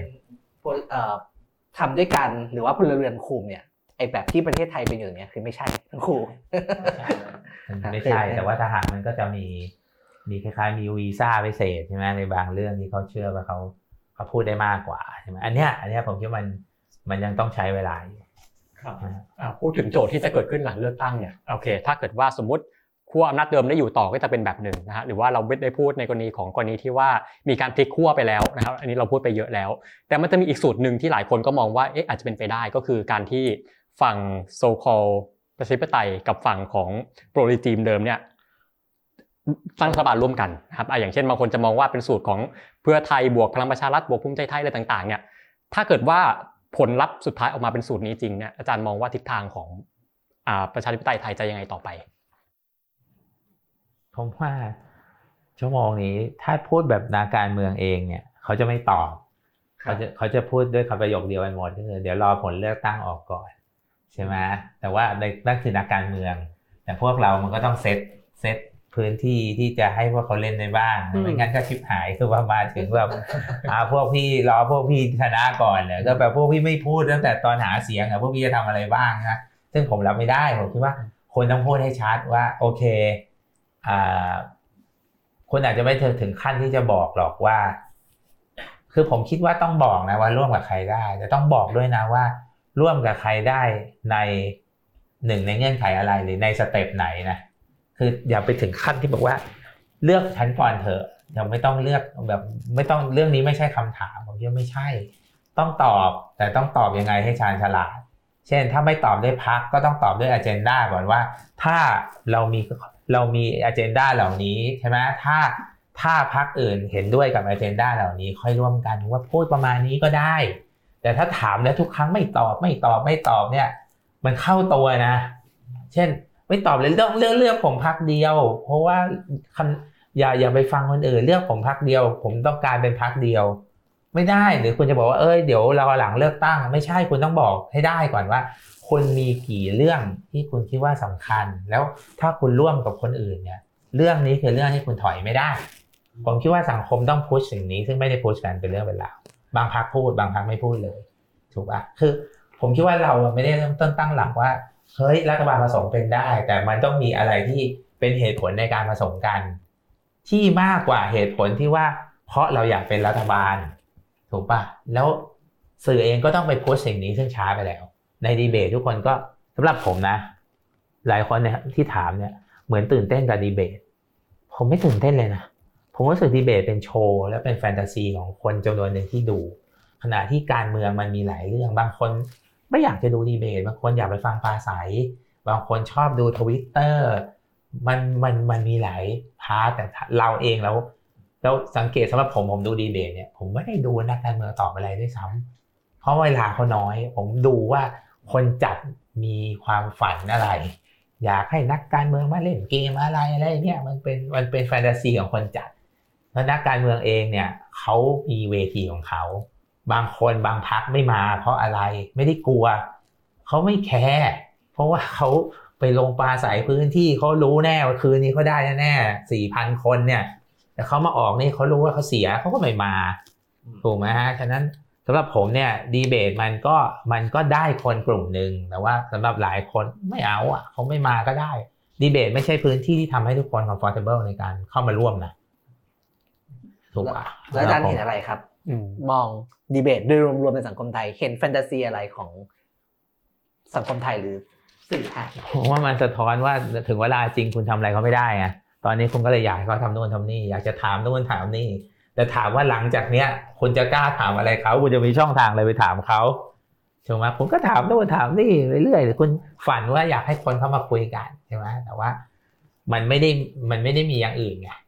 นะครับแต่ว่ามันก็กลายเป็นนอร์มใหม่แล้วใช่ไหมแล้วเราก็จะเห็นว่าในดีเบตหลายๆแห่งเนี่ยสื่อปัจจุบันเนี่ยมันเปลี่ยนใช่ไหมครับมันไม่ได้หมายความว่าทีวีมีอิทธิพลเยอะกว่าสื่อออนไลน์แล้วมันเป็นโลกเดียวกันไปแล้วในเรื่องดีเบตนะเพราะว่าคนมันไม่ได้ดูทีวีเท่านั้นนะถ้าคนดูทีวีไม่มีใครรู้จักผมอยู่แล้วเขาไม่ได้ดูทีวีตอนนี้ยอดชมของหลายๆช่องที่เป็นช่องออนไลน์มันเยอะกว่าทีวีอยู่แล้วอะโลกมันเปลี่ยนในเชิงดีเบตแต่ว่าที่น่าสนุกตอนนี้สำหรับผมรอบนี้นะคือการปราศัยมันจะสนุกว่าคนเขาเล่นกับผู้ชมเขามากน้อยแค่ไหนกับหัวคะแนนธรรมชาติในรอบนี้มันไปไกลขึ้นมันเหมือนมันเป็นโลกอุดมคติของอินเทอร์เน็ตจริงๆคือทุกคนพร้อมที่จะนอกจากจะเลือกใครแล้วยังออกมาเปิดอีกว่าจะเอาใครใช่ไหมซึ่งคราวที่แล้วสื่อมันยังไปไม่ถึงขั้นนี้ไงคือ Facebook มันไม่ได้มันเป็นเพียงแค่สื่อหลักใช่ไหมปัจจุบันมันไปไกลกับ Facebook YouTube แล้วไอ้ TikTok เนี่ย TikTok มันถึงทุกคนจริงๆไงพูดง่ายมันถึงรากหญ้าด้วยถูกไหมแล้วโอ้โหผมไปดูอย่างบางพักเนี้ยผมเห็นเข้าไปผมไม่รู้เป็นเฟซแท้หรือเปล่านะอาจจะเป็นแค่แฟนคลับทำโพสต์วันละ800กว่าโพสต์เนี่ยโอ้โหความถี่ของการโพสต์นี่มันประมาณไหนคือไอ้ทราฟฟิกในส่วนเนี้ยมันเลยจากความเชื่อแบบตำราแล้วว่า strategy แคมเปญแบบเดิมมันไม่ใช่แล้วอ่ะมันไปของมันเองแล้วอ่ะอันเนี้ยนะครับเราพอเห็นนะครับในทางวิชาการว่าภูมิทัศน์สื่อแบบนี้ภูมิทัศน์การทำแคมเปญการทำการสื่อสารแบบเนี้ยมันจะเอฟเฟคยังไงต่อโซคอลประชาธิปไตยก็ผมว่ามวลชนมันล้ำไปแล้วผมกลับไปข้อแรกคือเขาไปไกลแล้วอ่ะแต่ก็ผมก็เลยสนใจว่าจริงๆหลังจากการเลือกตั้งแล้วการเมืองมันจะไปต่อได้แค่ไหนใช่ไหมเหมือนที่อาจารย์พงษ์ทองพูดแต่แรกคือคนจำนวนหนึ่งเขายอมมาเลือกตั้งแล้วอะแต่หลังจากเลือกตั้งแล้วผมว่าเขาไม่หยุดแค่ปล่อยทุกคนอยู่ในสภาไม่ใช่ละการเมืองมันเปลี่ยนแน่คือถ้าตอบคำถามคุณสมคิดเนี่ยนะคะแล้วต่อจากที่อาจารย์พิชว่าเนี่ยบทบาทของมวลชนที่ผ่านในโซเชียลมีเดียเนี่ยเราเห็นพลังของมันในฐานะที่เป็นแรงกดดันต่อพรรคการเมืองเนี่ยมาสักพักหนึ่งแล้วเวลาที่กระแสใน Twitter อะไรขึ้นเนี่ยพรรคการเมืองจะต้องรีบออกมาตอบออกมาพูดนะคะรวมถึงแม้กระทั่งในการเลือกตั้งนี้เราก็จะเห็นว่าเขาก็เปลี่ยนstrategy อะไรที่บอกว่าตอนแรกจะไม่ทำเนี่ยตอนหลังก็กึ่งรับกึ่งสู้นะคะหรือว่าอาจจะแบบว่าขอพิจารณาก่อนหรือไม่ก็ตอนแรกก็บอกว่ารอดูหลังเลือกตั้งตอนนี้ก็บอกว่าไม่จับมือแน่ๆกับลุงกับอะไรประเภทนี้ที่ว่ามันกระทบกับพรรคการเมืองอย่างเห็นได้ชัดเลยนะคะอันนี้เกิดขึ้นก่อนการเลือกตั้งด้วยซ้ำก่อนที่จะมีแคมเปญการเลือกตั้งฉะนั้นเนี่ยมวลชนเหล่านี้เรากำลังสร้างไอ้4ปีภายใต้ระบอบลุงเนี่ยนะคะมันสร้าง active citizen ขึ้นมาที่ทำหน้าที่ตรวจสอบฝ่ายการเมืองอย่างแข็งขันมากๆคราวนี้มาคำถามที่เมื่อกี้น้องถามเนี่ยนะคะเพราะว่าถ้าเป็นพรรคการเมืองถ้าเป็นพรรคเพื่อไทยร่วมกับพลังประชารัฐกับภูมิใจไทยเนี่ยเกิดอะไรขึ้นนี่คิดว่าด้านหนึ่งเนี่ยดิฉันมองว่าเพื่อไทยเนี่ยเขาหวังที่จะบริหารรัฐบาลในแบบรัฐบาลยิ่งลักษณ์อ่ะก็คือแก้ไขไม่แก้แค้นมุ่งสร้างความประทับใจให้กับประชาชนด้วยนโยบายทางเศรษฐกิจแต่ว่าอย่างที่บอกก็คือพลังของประชาชนที่เรียกร้องว่าคุณจะต้องจัดการกับเรื่องอำนาจการเมืองเนี่ยจะเป็นจุดที่มันจะมาบีบเพื่อไทยมาเขาจะไม่ได้เป็นรัฐบาลที่สบายๆแบบที่มวลชนเสื้อแดงสนับสนุนนี้อย่างเดียวจะไม่มีการวิพากษ์วิจารณ์ใดๆทั้งสิ้นนะคะนี่ก็ว่าในขณะนี้เนี่ยมันมีมวลชนทั้งก้าวไกลหรือเสื้อแดงจำนวนมากเลยที่แบบถอยออกจากเพื่อไทยออกมาก็จะเป็นฝ่ายที่จะบีบที่จะกดดันฉะนั้นเพื่อไทยเองก็จะไม่ได้เป็นรัฐบาลที่สบายอ่ะช่วงฮันนีมูนพีเรียดนี่ไม่แน่ใจด้วยซ้ำมีหรือเปล่า นะคะนี่เราก็จะเห็นบทบาทของที่รัฐบาลพรรคการเมืองจะถูกกดดันไม่ใช่แค่ในรัฐสภาแต่ผ่านโซเชียลมีเดียมีโจทย์หนึ่งครับที่เป็นประเด็นดีเบตอยู่บ้างนะครับแล้วก็หลายพรรคก็พูดเรื่องนี้ก็คือเรื่องการทลายกลุ่มทุนบุกขาดหรืออย่างน้อยคือจัดการบางอย่างกับกลุ่มทุนนะครับอาจารย์มองบทบาทของกลุ่มทุนในภูมิทัศน์การเมืองใหม่ยังไงหมายว่ามันจะเปลี่ยนไปไหมยังไงหรือมันจะถูกจัดการอะไรยังไงนะครับคือถ้าพยายามโลกสวยหน่อยเนี่ยนะครับผมก็ยืมความคิดคนอื่นมาละคือความคิดในเรื่องทุนผูกขาดเนี่ยอาจจะไม่ได้เลวร้ายขนาดนั้นคือมันอาจจะไม่ได้เป็นไปตามตำราว่าแบบโอ้โหนักการเมืองกับทุนร่วมมือกันคือถ้ามองในแง่บวกนะเขามองว่าทุนใหญ่มันเป็นจักรกลสำคัญที่เพื่อที่จะแก้เศรษฐกิจได้ใช่ไหมฮะดังนั้นมันก็เลยเกิดวิธีคิดแบบพลังแบบรัฐอะไรนะประชารัฐร่วมใจอะไรของเขาอ่ะที่ไม่ใช่ชื่อพรรคอ่ะคือเขาอาจจะมองง่ายๆแค่ว่าเอ้ยมันก็เหมือนกูอยู่ในอำเภออ่ะใช่ไหมกูจะพัฒนาอำเภอเลยกูก็วิธีคิดพระป่ากฐินธรรมดาว่าอ้าวรู้จักคนใหญ่คนโตก็เอามาช่วยกันหน่อยนะแต่ลืมนึกไปว่าไอ้โครงสร้างเศรษฐกิจเนี่ยมันบิดเบี้ยวมากคือไอ้พวกทุนใหญ่พวกนี้มันไม่ใช่ทุนใหญ่ที่เป็นธรรมชาติมันเป็นทุนที่มันได้ประโยชน์จากโครงสร้างทางการเมืองที่ผ่านมาใช่ไหมยิ่งไปโปรเขาไปขอเข้ามาช่วยเริ่มค้นพบในระยะยาวว่ายิ่งไปช่วยเขาเนี่ยเศรษฐกิจพังและความร่ำรวยไปอยู่กับเขาประชาชนยิ่งเดือดร้อนมันไม่เป็นแบบวิธีคิดที่ว่าเฮ้ยถ้าเอาทุนใหญ่มาแล้วทุนใหญ่จะมาเป็นผีเลี้ยงแล้วความเจริญความร่ำรวยมันจะกระจายไปหาคนอื่นมันยิ่งไม่ใช่ยิ่งทำยิ่งไม่ใช่ยิ่งทำยิ่งไม่ใช่แล้วโมเดลอื่นไม่มีกลายเป็นว่าโยนเงินมาให้อีกฝ่ายแล้วเงินก็ไหลกลับเข้าทุนใหญ่แต่มองไม่ออกว่าหาโมเดลที่จะทำให้ทุนใหญ่เนี่ยมันกระจายกลับเข้าสู่สังคมไม่ได้เลยทุกครั้งเป็นแบบนี้หมดเนี่ยผมรู้สึกแพทเทิร์นนี้มันเป็นกับดักที่ยังคิดไม่ออกจากสิ่งนี้ส่วนอีกฝ่ายนึงก็อาจจะมีความฝันว่าจะต้องจัดการทุนใหญ่แต่คำถามว่าไอ้การจัดการทุนใหญ่เนี่ยโอกาสและความสำเร็จเนี่ยมันอยู่ตรงไหนใช่ไหมมันก็ยังรูปธรรมมันก็ยากอยู่ใช่ไหมเพราะว่าถ้าบอกว่าจะจัดการทุนใหญ่แล้วไอ้ economic model ใหม่ที่จะเกิดอะว่าถ้าจะจัดการทุนใหญ่แล้วความเติบโตของเศรษฐกิจอะมันก็ยังแบบ up in the air มากนะยังไม่รู้ว่าจะเกิดอะไรขึ้นจริงๆใช่ไหมมันก็ไม่ใช่เรื่องง่ายผมเข้าใจว่าแบบคือมันทุกคนเห็นนะว่าปัญหาอยู่ตรงเนี้ยนะครับแต่ยังแก้ไม่ออกนะครับก็ได้ลักษณะนี้ก็คือไปจัดการพวกเขาให้มากขึ้นแต่ว่าผมคิดว่าต้องแยกแยะเรายังไม่ไปถึงขั้นแยกแยะคือความเหลื่อมล้ำในสังคมเนี่ยมันมีทั้งความเหลื่อมล้ำโดยธรรมชาติและความเหลื่อมล้ำที่ไม่เป็นธรรมหมายความว่าบางอย่างมันแน่นอนมันเหลื่อมล้ำแบบเขาอาจจะอินโนเวทีฟกว่าใช่ไหมเขาคิดได้เขาเก่งอันนี้คุณจะไปมองว่าเขาเป็นทุนใหญ่ยากแต่บางอันมันพิสูจน์แล้วว่าอันเนี้ยมันเกิดได้เพราะโครงสร้างที่บิดเบี้ยวก็ต้องพุ่งไปที่โครงสร้างที่บิดเบี้ยวไม่ใช่ไปมองว่าทุนใหญ่คือศัตรูผมว่ามันต้องแก้โครงสร้างที่บิดเบี้ยวใช่ไหมครับอันนั้นต่างหากเหมือนอย่าง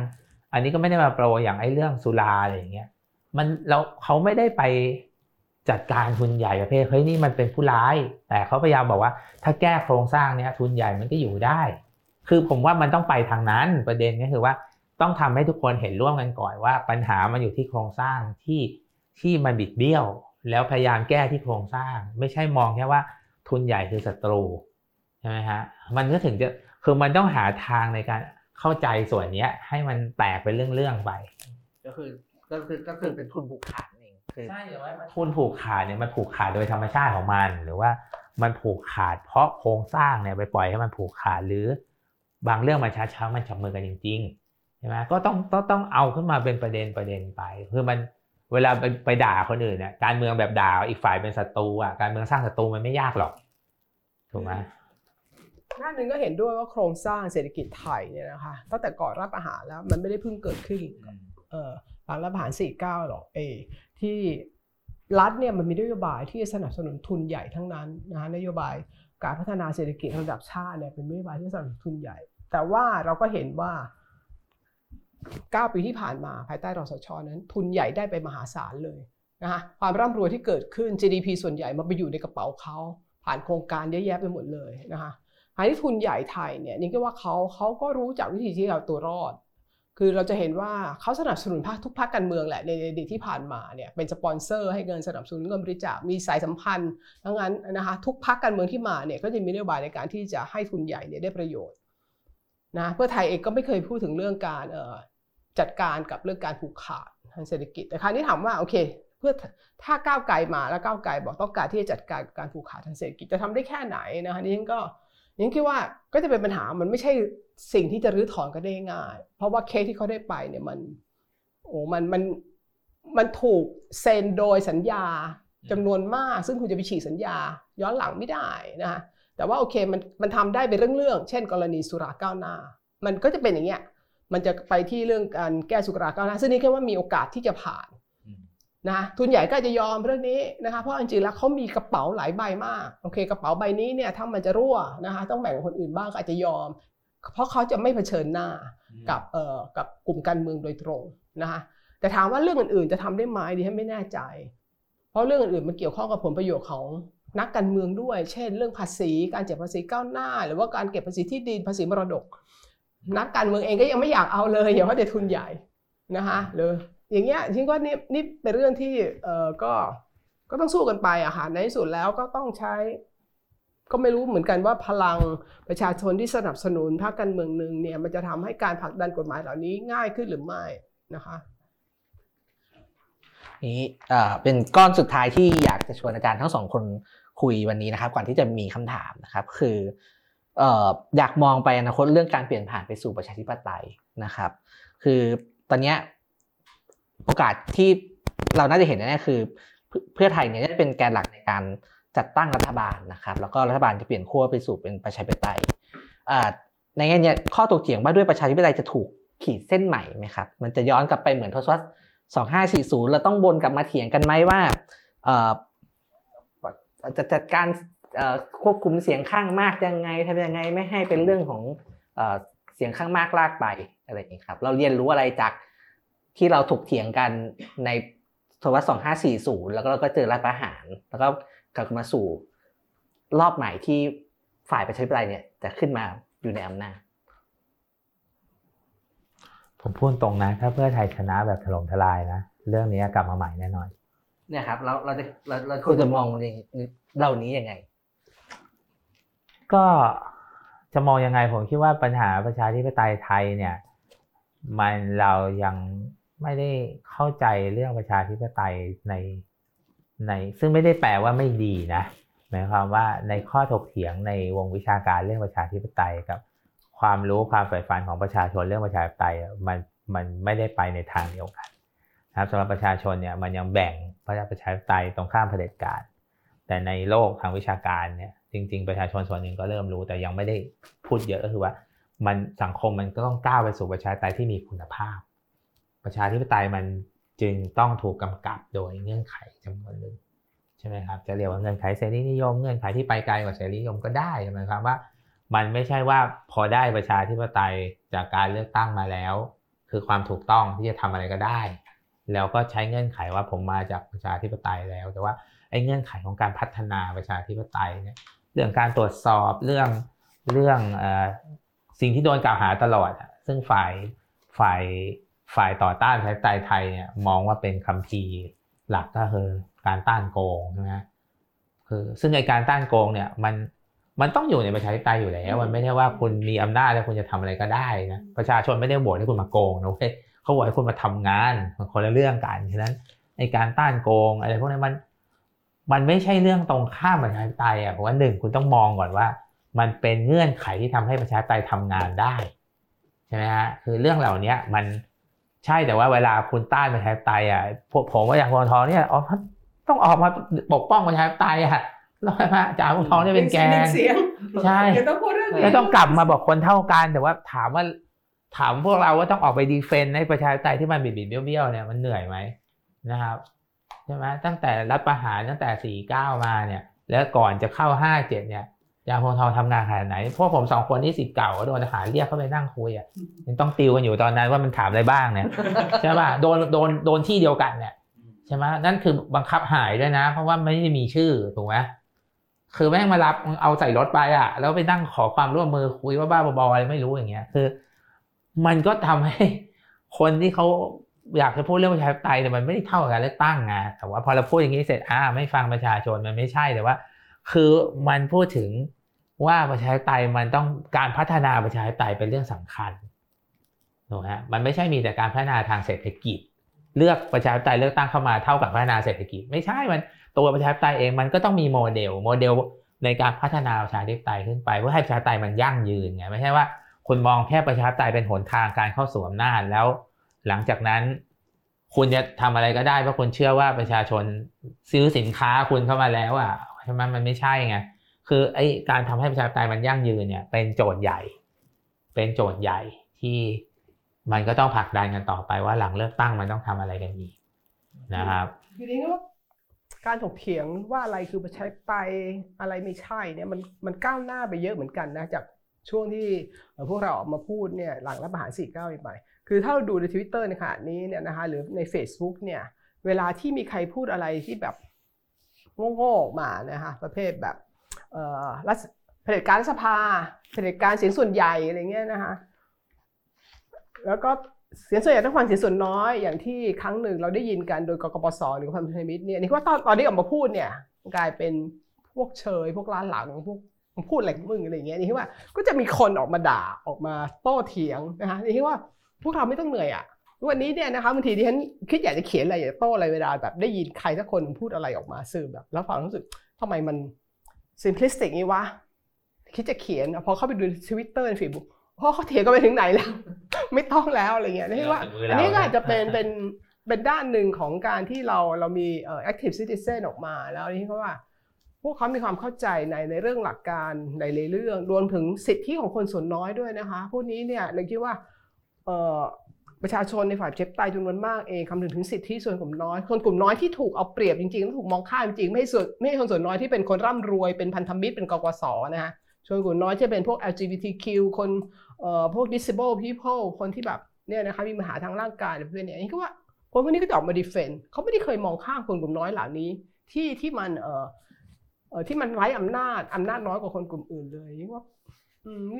นี่อาจจะเป็นด้านหนึ่งที่ก็มันก็คืบหน้าไปในช่วง 8-9 ปีที่ผ่านมาคือประชาธิปไตยเนี่ยมันต้องส่งมอบอะไรให้เราบ้างครับเช่นประชาธิปไตยจำเป็นต้องส่งมอบการเติบโตทางเศรษฐกิจไหมจำเป็นต้องส่งมอบการเมืองที่ไม่มีคอร์รัปชันไหมนะครับคือ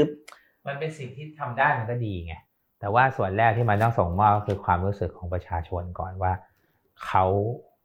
มีความเสมอภาคทางโอกาสบางอย่างแล้วก็ได้รับการปกป้องทางกฎหมายก่อน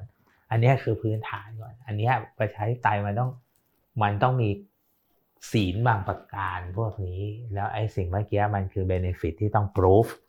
ใช่ไหมมันมีทั้งอะไรที่มันต้อง proof ให้ได้เพราะว่าเผด็จการมันก็ทำได้แต่สิ่งที่มันต้องส่งมอบคือความรู้สึกก่อนว่าคนเท่ากันภายใต้กฎหมายซึ่งอันเนี้ยถามว่าประชาธิปไตยทั่วไปที่คนพยายามจะเล่าให้เราฟังในช่วงเลือกตั้งมันไม่ใช่นะมันคือเสียงข้างมากแต่จริงๆแล้วไม่ว่าจะเสียงข้างมากข้างน้อยมันต้องอยู่ในกฎเดียวกันอะไรอย่างเงี้ยอันไอ้พวกเนี้ยคือประชาธิปไตยไม่ใช่ประชาธิปไตยนึกออกป่ะคือมันเป็นศีลที่มันต้องอยู่ในประชาธิปไตยด้วยใช่มั้ยหรือว่ามันต้องปกป้องสิทธิพื้นฐานซึ่งระบอบอื่นไม่พูดใช่มั้ย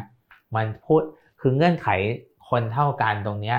มันไม่ใช่คนเท่ากันแล้วโหวตเสียงข้างมากเดี๋ยวมันต้องปกป้องความเป็นมนุษย์บางอย่างด้วยเนี่ยไอ้พวกเนี้ยมันสำคัญไม่ใช่ว่ากูเสียงข้างมากกูไปทำอะไรก็ได้ใช่ไหมแต่ว่าก็ไม่ใช่ว่าเสียงข้างน้อยที่มีคุณธรรมถูกต้องทุกเรื่องเนี่ยมันบางเรื่องมันเป็นเรื่องที่มัน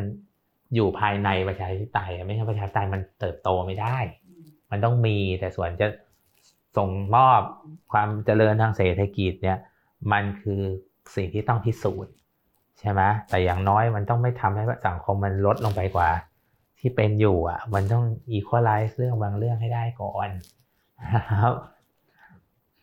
โจทย์ มันยากขึ้นไหมครับสมมติว่าเราเปลี่ยนผ่านไปสู่รัฐบาลที่มาจากการเลือกตั้งเนี่ยในขณะเดียวกันเนี่ยถ้ามองไปในระดับโลกเนี่ยประชาธิปไตยมันถูกตั้งคำถามมากขึ้นโจทย์ประชาธิปไตยไทยเนี่ยมันจะยากขึ้นไหมในบริบทโลกแบบนี้มันเป็นเรื่องปกติไหมมันก็เหมือนคุณเติบโตขึ้นชีวิตคุณก็มีโจทย์ที่มันยากขึ้นนะฉะนั้นประชาธิปไตยในโลกมันไม่ได้ถูกตั้งคำถามคุณบอกว่าอะไรนะคำถามมันคืออะไรนะคำถามก็คือว่าคือประชาธิปไตยมันถูกตั้งคำถามมากขึ้นว่ามันฟังก์ชันไหนประชาธิปไตยมันไม่ได้ถูกตั้งคำถามว่ามันฟังก์ชันไหมเท่านั้นนะมันถูกตั้งคำถามว่ามันจะยั่งยืนอย่างไรไม่ให้มันกลายตัวเองไปเป็นเผด็จการคือเผด็จการเนี่ยในปัจจุบันมันไม่ใช่เป็นเผด็จการแบบง่ายๆที่ว่าเป็นคนอีกกลุ่มนึงเข้ามายึดครองประเทศแล้วผลักดันประชาธิปไตยออกไปไงมันกลายเป็นประชาธิปไตยเองมันแปรสภาพเป็นเผด็จการโจทย์มันอยู่ตรงนั้นใช่ไหมฉะนั้นไอ้โจทย์อย่างนั้นเนี่ยมันเกิดขึ้นได้ถ้ามันไม่มีหลักการไม่มีศีลบางข้อที่กำกับมันไว้แล้วโอ้ประชาธิปไตย deliver เศรษฐกิจดีๆก็บังคับให้คนไม่พูดเพิ่มขึ้นก็มันก็เกิดขึ้นไงฉะนั้นโจทย์มันโจทย์ประชาธิปไตยมันมีหลายข้อ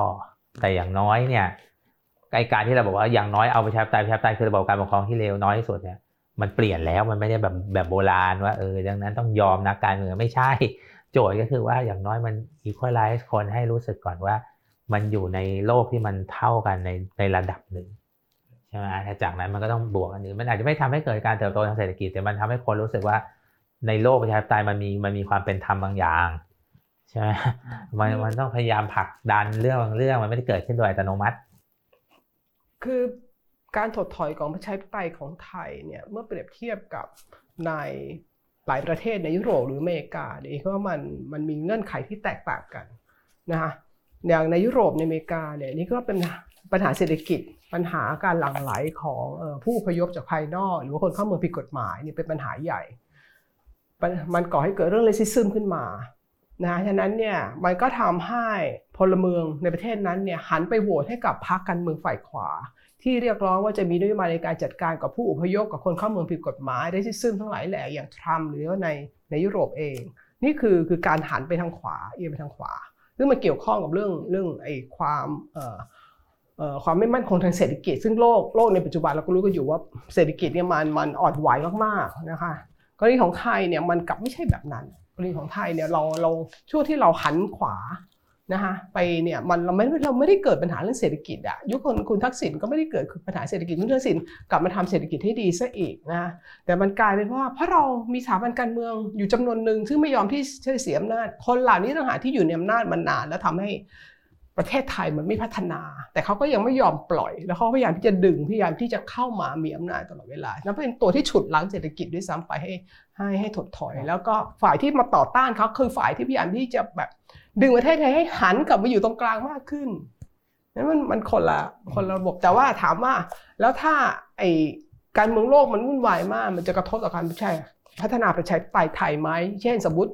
หลังเลือกตั้งนี้เนี่ยเราได้รัฐบาลที่มาจากการเลือกตั้งเป็นประชาธิปไตยนะคะปัญหาในที่จะเจอก็คือรัฐบาลที่จะมาจะต้องเจอกับปัญหาเรื่องไม่มีเงินการเป็นหนี้สินมหาศาลที่รัฐบาลคุณประยุทธ์สร้างไว้นะขณะเดียวกันเนี่ยได้สร้างสัญญากับประชาชนมากมายเลยว่าจะทำนู่นทำนี่ซึ่งต้องใช้เงินด้วยและถ้าทำไม่ได้หรือทำไม่มีประสิทธิภาพแล้วถูกกระแทกจากไอ้ปัญหาเศรษฐกิจโลกเข้ามาอีกเนี่ยมันจะทำให้ประชาชนรู้สึกเบื่อหน่ายกับ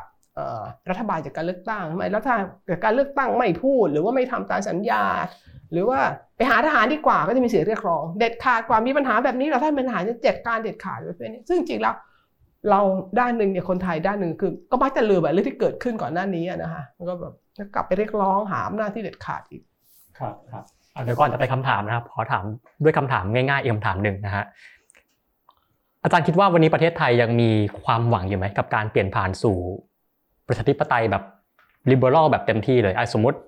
อย่างก่อนหน้านี้อาจารย์บอกว่าจุดนึงที่เราฟังประชาธิปไตยเห็นร่วมกันได้เนี่ยคือเรื่องของการยกเลิกเกณฑ์ทหารแต่มีความหวังไหมที่ว่าเราอาจจะไป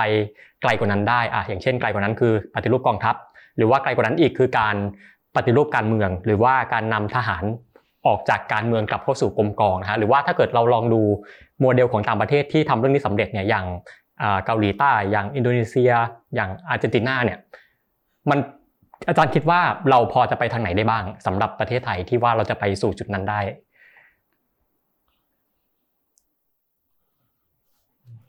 ผมไม่แน่ใจคำถามอาจารย์ดวงทองเนี่ยคือพี่เราก็มีความหวังนะคะคือเราคิดว่าในเราเห็นกระแสที่เกิดขึ้นของคนที่อยากจะมีการเลือกตั้งตั้งแต่การเลือกตั้งครั้งที่แล้วแล้วรวมกับครั้งนี้เนี่ยรวมถึงประเด็นที่เราคุยกันมาว่าหลายๆประเด็นเนี่ยมันพูดได้มากขึ้นเรื่อง112นะเรื่องสถาบันกษัตริย์เรื่องกองทัพนี่ก็ว่านี่คือประเด็นที่มันขึ้นมาแล้วคนตระหนักแล้วจริงๆว่าครับตัวเราเองที่เราโดยเฉพาะอย่างนี้เราทำเรื่องกองทัพเนี่ยพอคนพูดเรื่องนี้มากๆเรารู้สึกว่านี่คือสิ่งสำคัญนี่คือจุดเริ่มต้นสำคัญเลยที่คุณต้องเห็นปัญหาก่อนแล้วจะแก้มันยังไงเนี่ยค่อยๆไปนี่ก็สังคมไทยเนี่ยยังแบบนี่ก็ให้เวลาประชาชน10 ปีในการที่จะจัดการเรื่องนี้ก็ไม่ช้าเกินไปนะคะเราอยู่กับระบอบรัฐประหารมาได้ต้อง10กว่าปีนะทำไมเราจะรออีก10 ปีแล้วค่อยๆไปแต่ว่า10 ปีนี้ไม่ได้ว่าไม่ทำอะไรเลยมันต้องค่อยๆรุกทีละเรื่องแม้กระทั่งเรื่องเกณฑ์ทหารถ้าทำได้ก่อนนี่วันนี้ก็เป็นนิมิตหมายที่ดีมากๆที่จะทำโอเคครับงั้นเดี๋ยวเราลองมาดูคำถามนะคะว่ามีคำถามอะไรบ้างโอเคครับมี3คำถามนะครับครับคำถามแรกนะครับถามว่าคนตั้งคำถามกับความโปร่งใสในการทำงานของกกตในการเลือกตั้งครั้งนี้มากถึงตอนนี้การเปลี่ยนแปลงหรือปรับปรุงองค์กรอย่างกกตเนี่ยถือว่าเป็นโจทย์สำคัญหลังการเลือกตั้งของเราด้วยไหมใช่แต่ว่าคือผมพยายามเข้าใจกกตนะผมคิดว่าเขาไม่ได้ชั่วแต่ว่าเขามีกับดักในวิธีคิดของเขาคือเขาบูโรแครไทซ์ตัวเองเพิ่มขึ้นเป็นระบบแล้วคือแล้วเราไปยึดติดกับวิธีคิดที่ผ่านมาว่าเราไปได้2ทางหนึ่งก็คือให้รัฐเป็นผู้ทำแบบมหาไทยเดิมซึ่งก็ไม่พอใจก็เปลี่ยนมาใหม่ให้เป็นองค์กรอิสระแล้วก็เชื่อว่าเนี่ยคือทางออกปัญหาคือมันอิสระจนไม่มีใครควบคุมเขาได้ไงเขาก็เลยมีความคิดประหลาดๆของเขาเช่นการ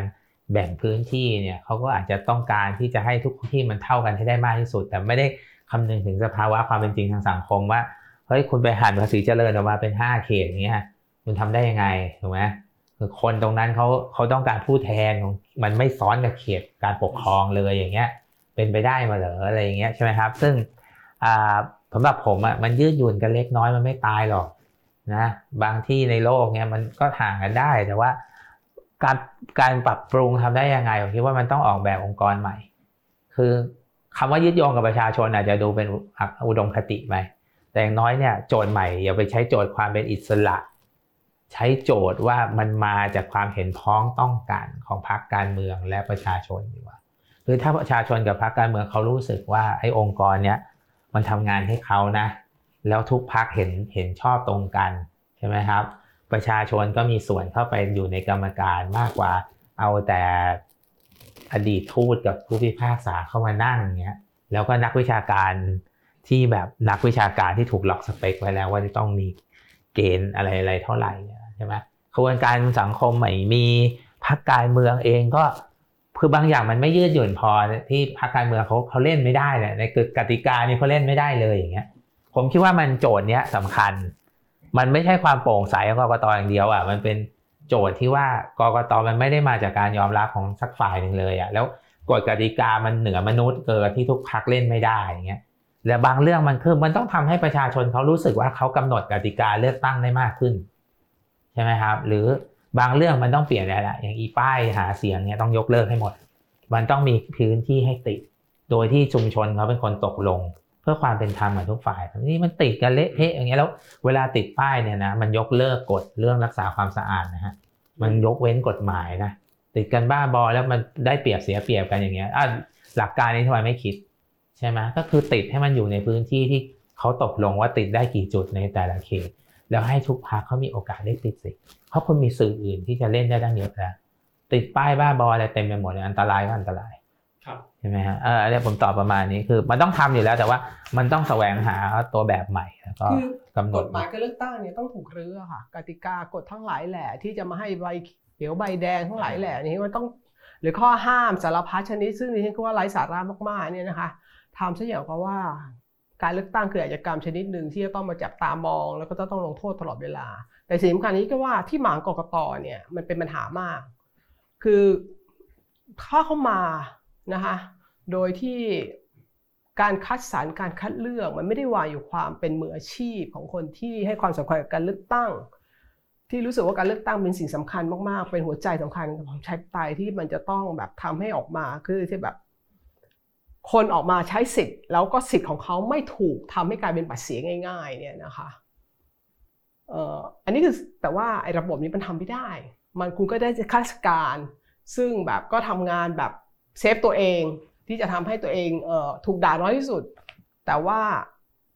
มันไม่เอื้อให้กับไอ้กระบวนการ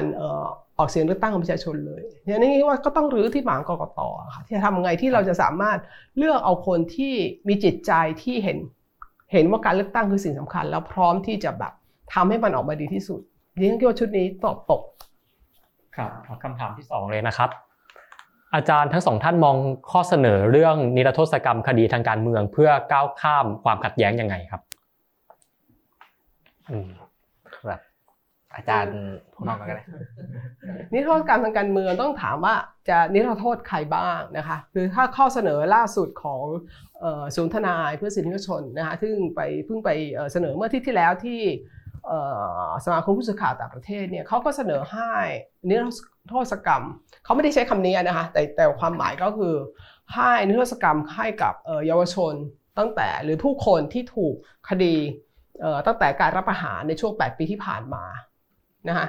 ตั้งแต่รัฐประหาร57รวมถึงยุติการดำเนินคดีข้อคดีทางการเมืองเฉพาะคดีทางการเมืองนะคะซึ่งคดีทางการเมืองก็หมาย112 116พรบคอมพิวเตอร์ที่เกี่ยวข้องกับเรื่องพวกนี้เนี่ยก็ให้ยุติการดำเนินคดีที่ดำเนินอยู่คนที่โดนข้อหาไปแล้วก็ต้องล้างคดีเขาให้หมดอันนี้เนี่ยฉันเห็นด้วยถ้าเอาแค่นี้นะคะคดีทางการเมืองตั้งแต่57แล้วตั้ง49นี่เป็นเรื่องใหญ่คือฉันยังเห็นด้วยกับการที่จะนิรโทษกรรมให้กับประชาชนทั่วไปไม่เกี่ยวกับแกนนำไม่เกี่ยวกับพรรคการเมืองผู้นำกองทัพนะคะแกนนำไม่ว่าจะเป็นเหลืองแดงไม่เกี่ยวข้องเอาเฉพาะประชาชนอย่างเดียวนะคะอันนี้เนี่ยยังเห็นด้วยแต่ปัญหาคือว่าคนจำนวนมากเองเนี่ยพ้นโทษมาแล้วแต่ว่าจริงแล้วเนี่ยนะคะก็ยังควรที่จะต้องล้างคดีเขาอยู่เพราะว่าเวลาที่เราพูดถึงนิรโทษกรรมเนี่ยมันล้างคดีออกจากประวัติเขาเลยแล้วก็ตั้งแต่รัฐประหาร49เนี่ยโดยเฉพาะอย่างยิ่งตอนปี53คนโดนคดีหลายร้อยเป็นพันคนนะคะคดีเล็กๆอย่างพรกฉุกเฉินตอนที่รัฐบาลพิเศษประกาศพรกฉุกเฉินก่อนที่จะสลายการชุมนุมการแสดงเนี่ยดิฉันจำไม่ได้หลายร้อย500-600คนโดนพรกฉุกเฉินพรกฉุกเฉินเนี่ยบางทีศาลก็แค่รอลงอาญาหรือว่าจำคุก3 เดือน 6 เดือนแต่ปัญหาคือมันติดอยู่ในประวัติเขาคนเหล่านี้จำนวนมากเป็นเยาวชนจะไม่สามารถที่จะรับราชการได้เนี่ยเจอคนหนึ่งเขาบอกว่าเขาเรียนนิติศาสตร์ป.โทอยู่ที่ธรรมศาสตร์เขาหมดสิทธิ์เลยอาชีพเขาที่จะเป็นอาการเป็นศาลหรือว่าเยาวชนอย่างเพนกวินอย่างนักวิชาการเพนกวินเนี่ยนะคะต่อให้ไม่ศาลบอกว่ารอลงอาญาหมดทุกคดีที่เจออยู่เพนกวินไม่มีสิทธิ์เป็นนักวิชาการหรือว่าคนธรรมดาที่โดนข้อหาพรกฉุกเฉินในช่วงของคุณประยุทธ์เองเนี่ยอย่างก็มีคนบอกว่าเขามีเป็นแค่จะเป็นพนักงานส่งสินค้าให้กับบริษัทไลน์หรือพวกแกร็บเนี่ยพอบอกว่าประวัติมีคดีก็ไม่ได้ทำงานก็ต้องล้างให้เขาอะค่ะแต่ว่านิรโทษกรรมเนี่ยนะคะไม่ควรจะนิรโทษกรรมให้กับนักการเมืองพูดถึงกรณีคุณทักษิณคุณดิฉันไม่แน่ใจว่าคนที่ถามเนี่ยนี่ถึงกรณีคุณทักษิณหรือเปล่าบอกเลยคุณทักษิณนะคะถ้าจะกลับเมืองไทยวิธีเดียวที่จะกลับมาได้อย่างปลอดภัยแล้วไม่ติดคุกนะคะและอย่างสง่างามก็จะต้องล้มล้างผลพวงรัฐประหารเป็นรัฐบาลเพื่อไทยเข้าไปผลักดันพรบให้มีการล้างผลพวงรัฐประหารคดีความที่เกิดขึ้นจากการรัฐประหาร2549จะต้องมีการฟื้นคดีขึ้นมาและดำเนินคดีอย่างที่คนที่เกี่ยวข้องเนี่ยจะต้องไม่ฝักใฝ่การเมืองใดมันคงต้องหาได้บ้างนะคะแล้วก็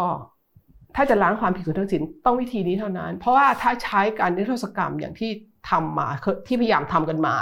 ตอนเหมาเข่งเนี่ยนะคะ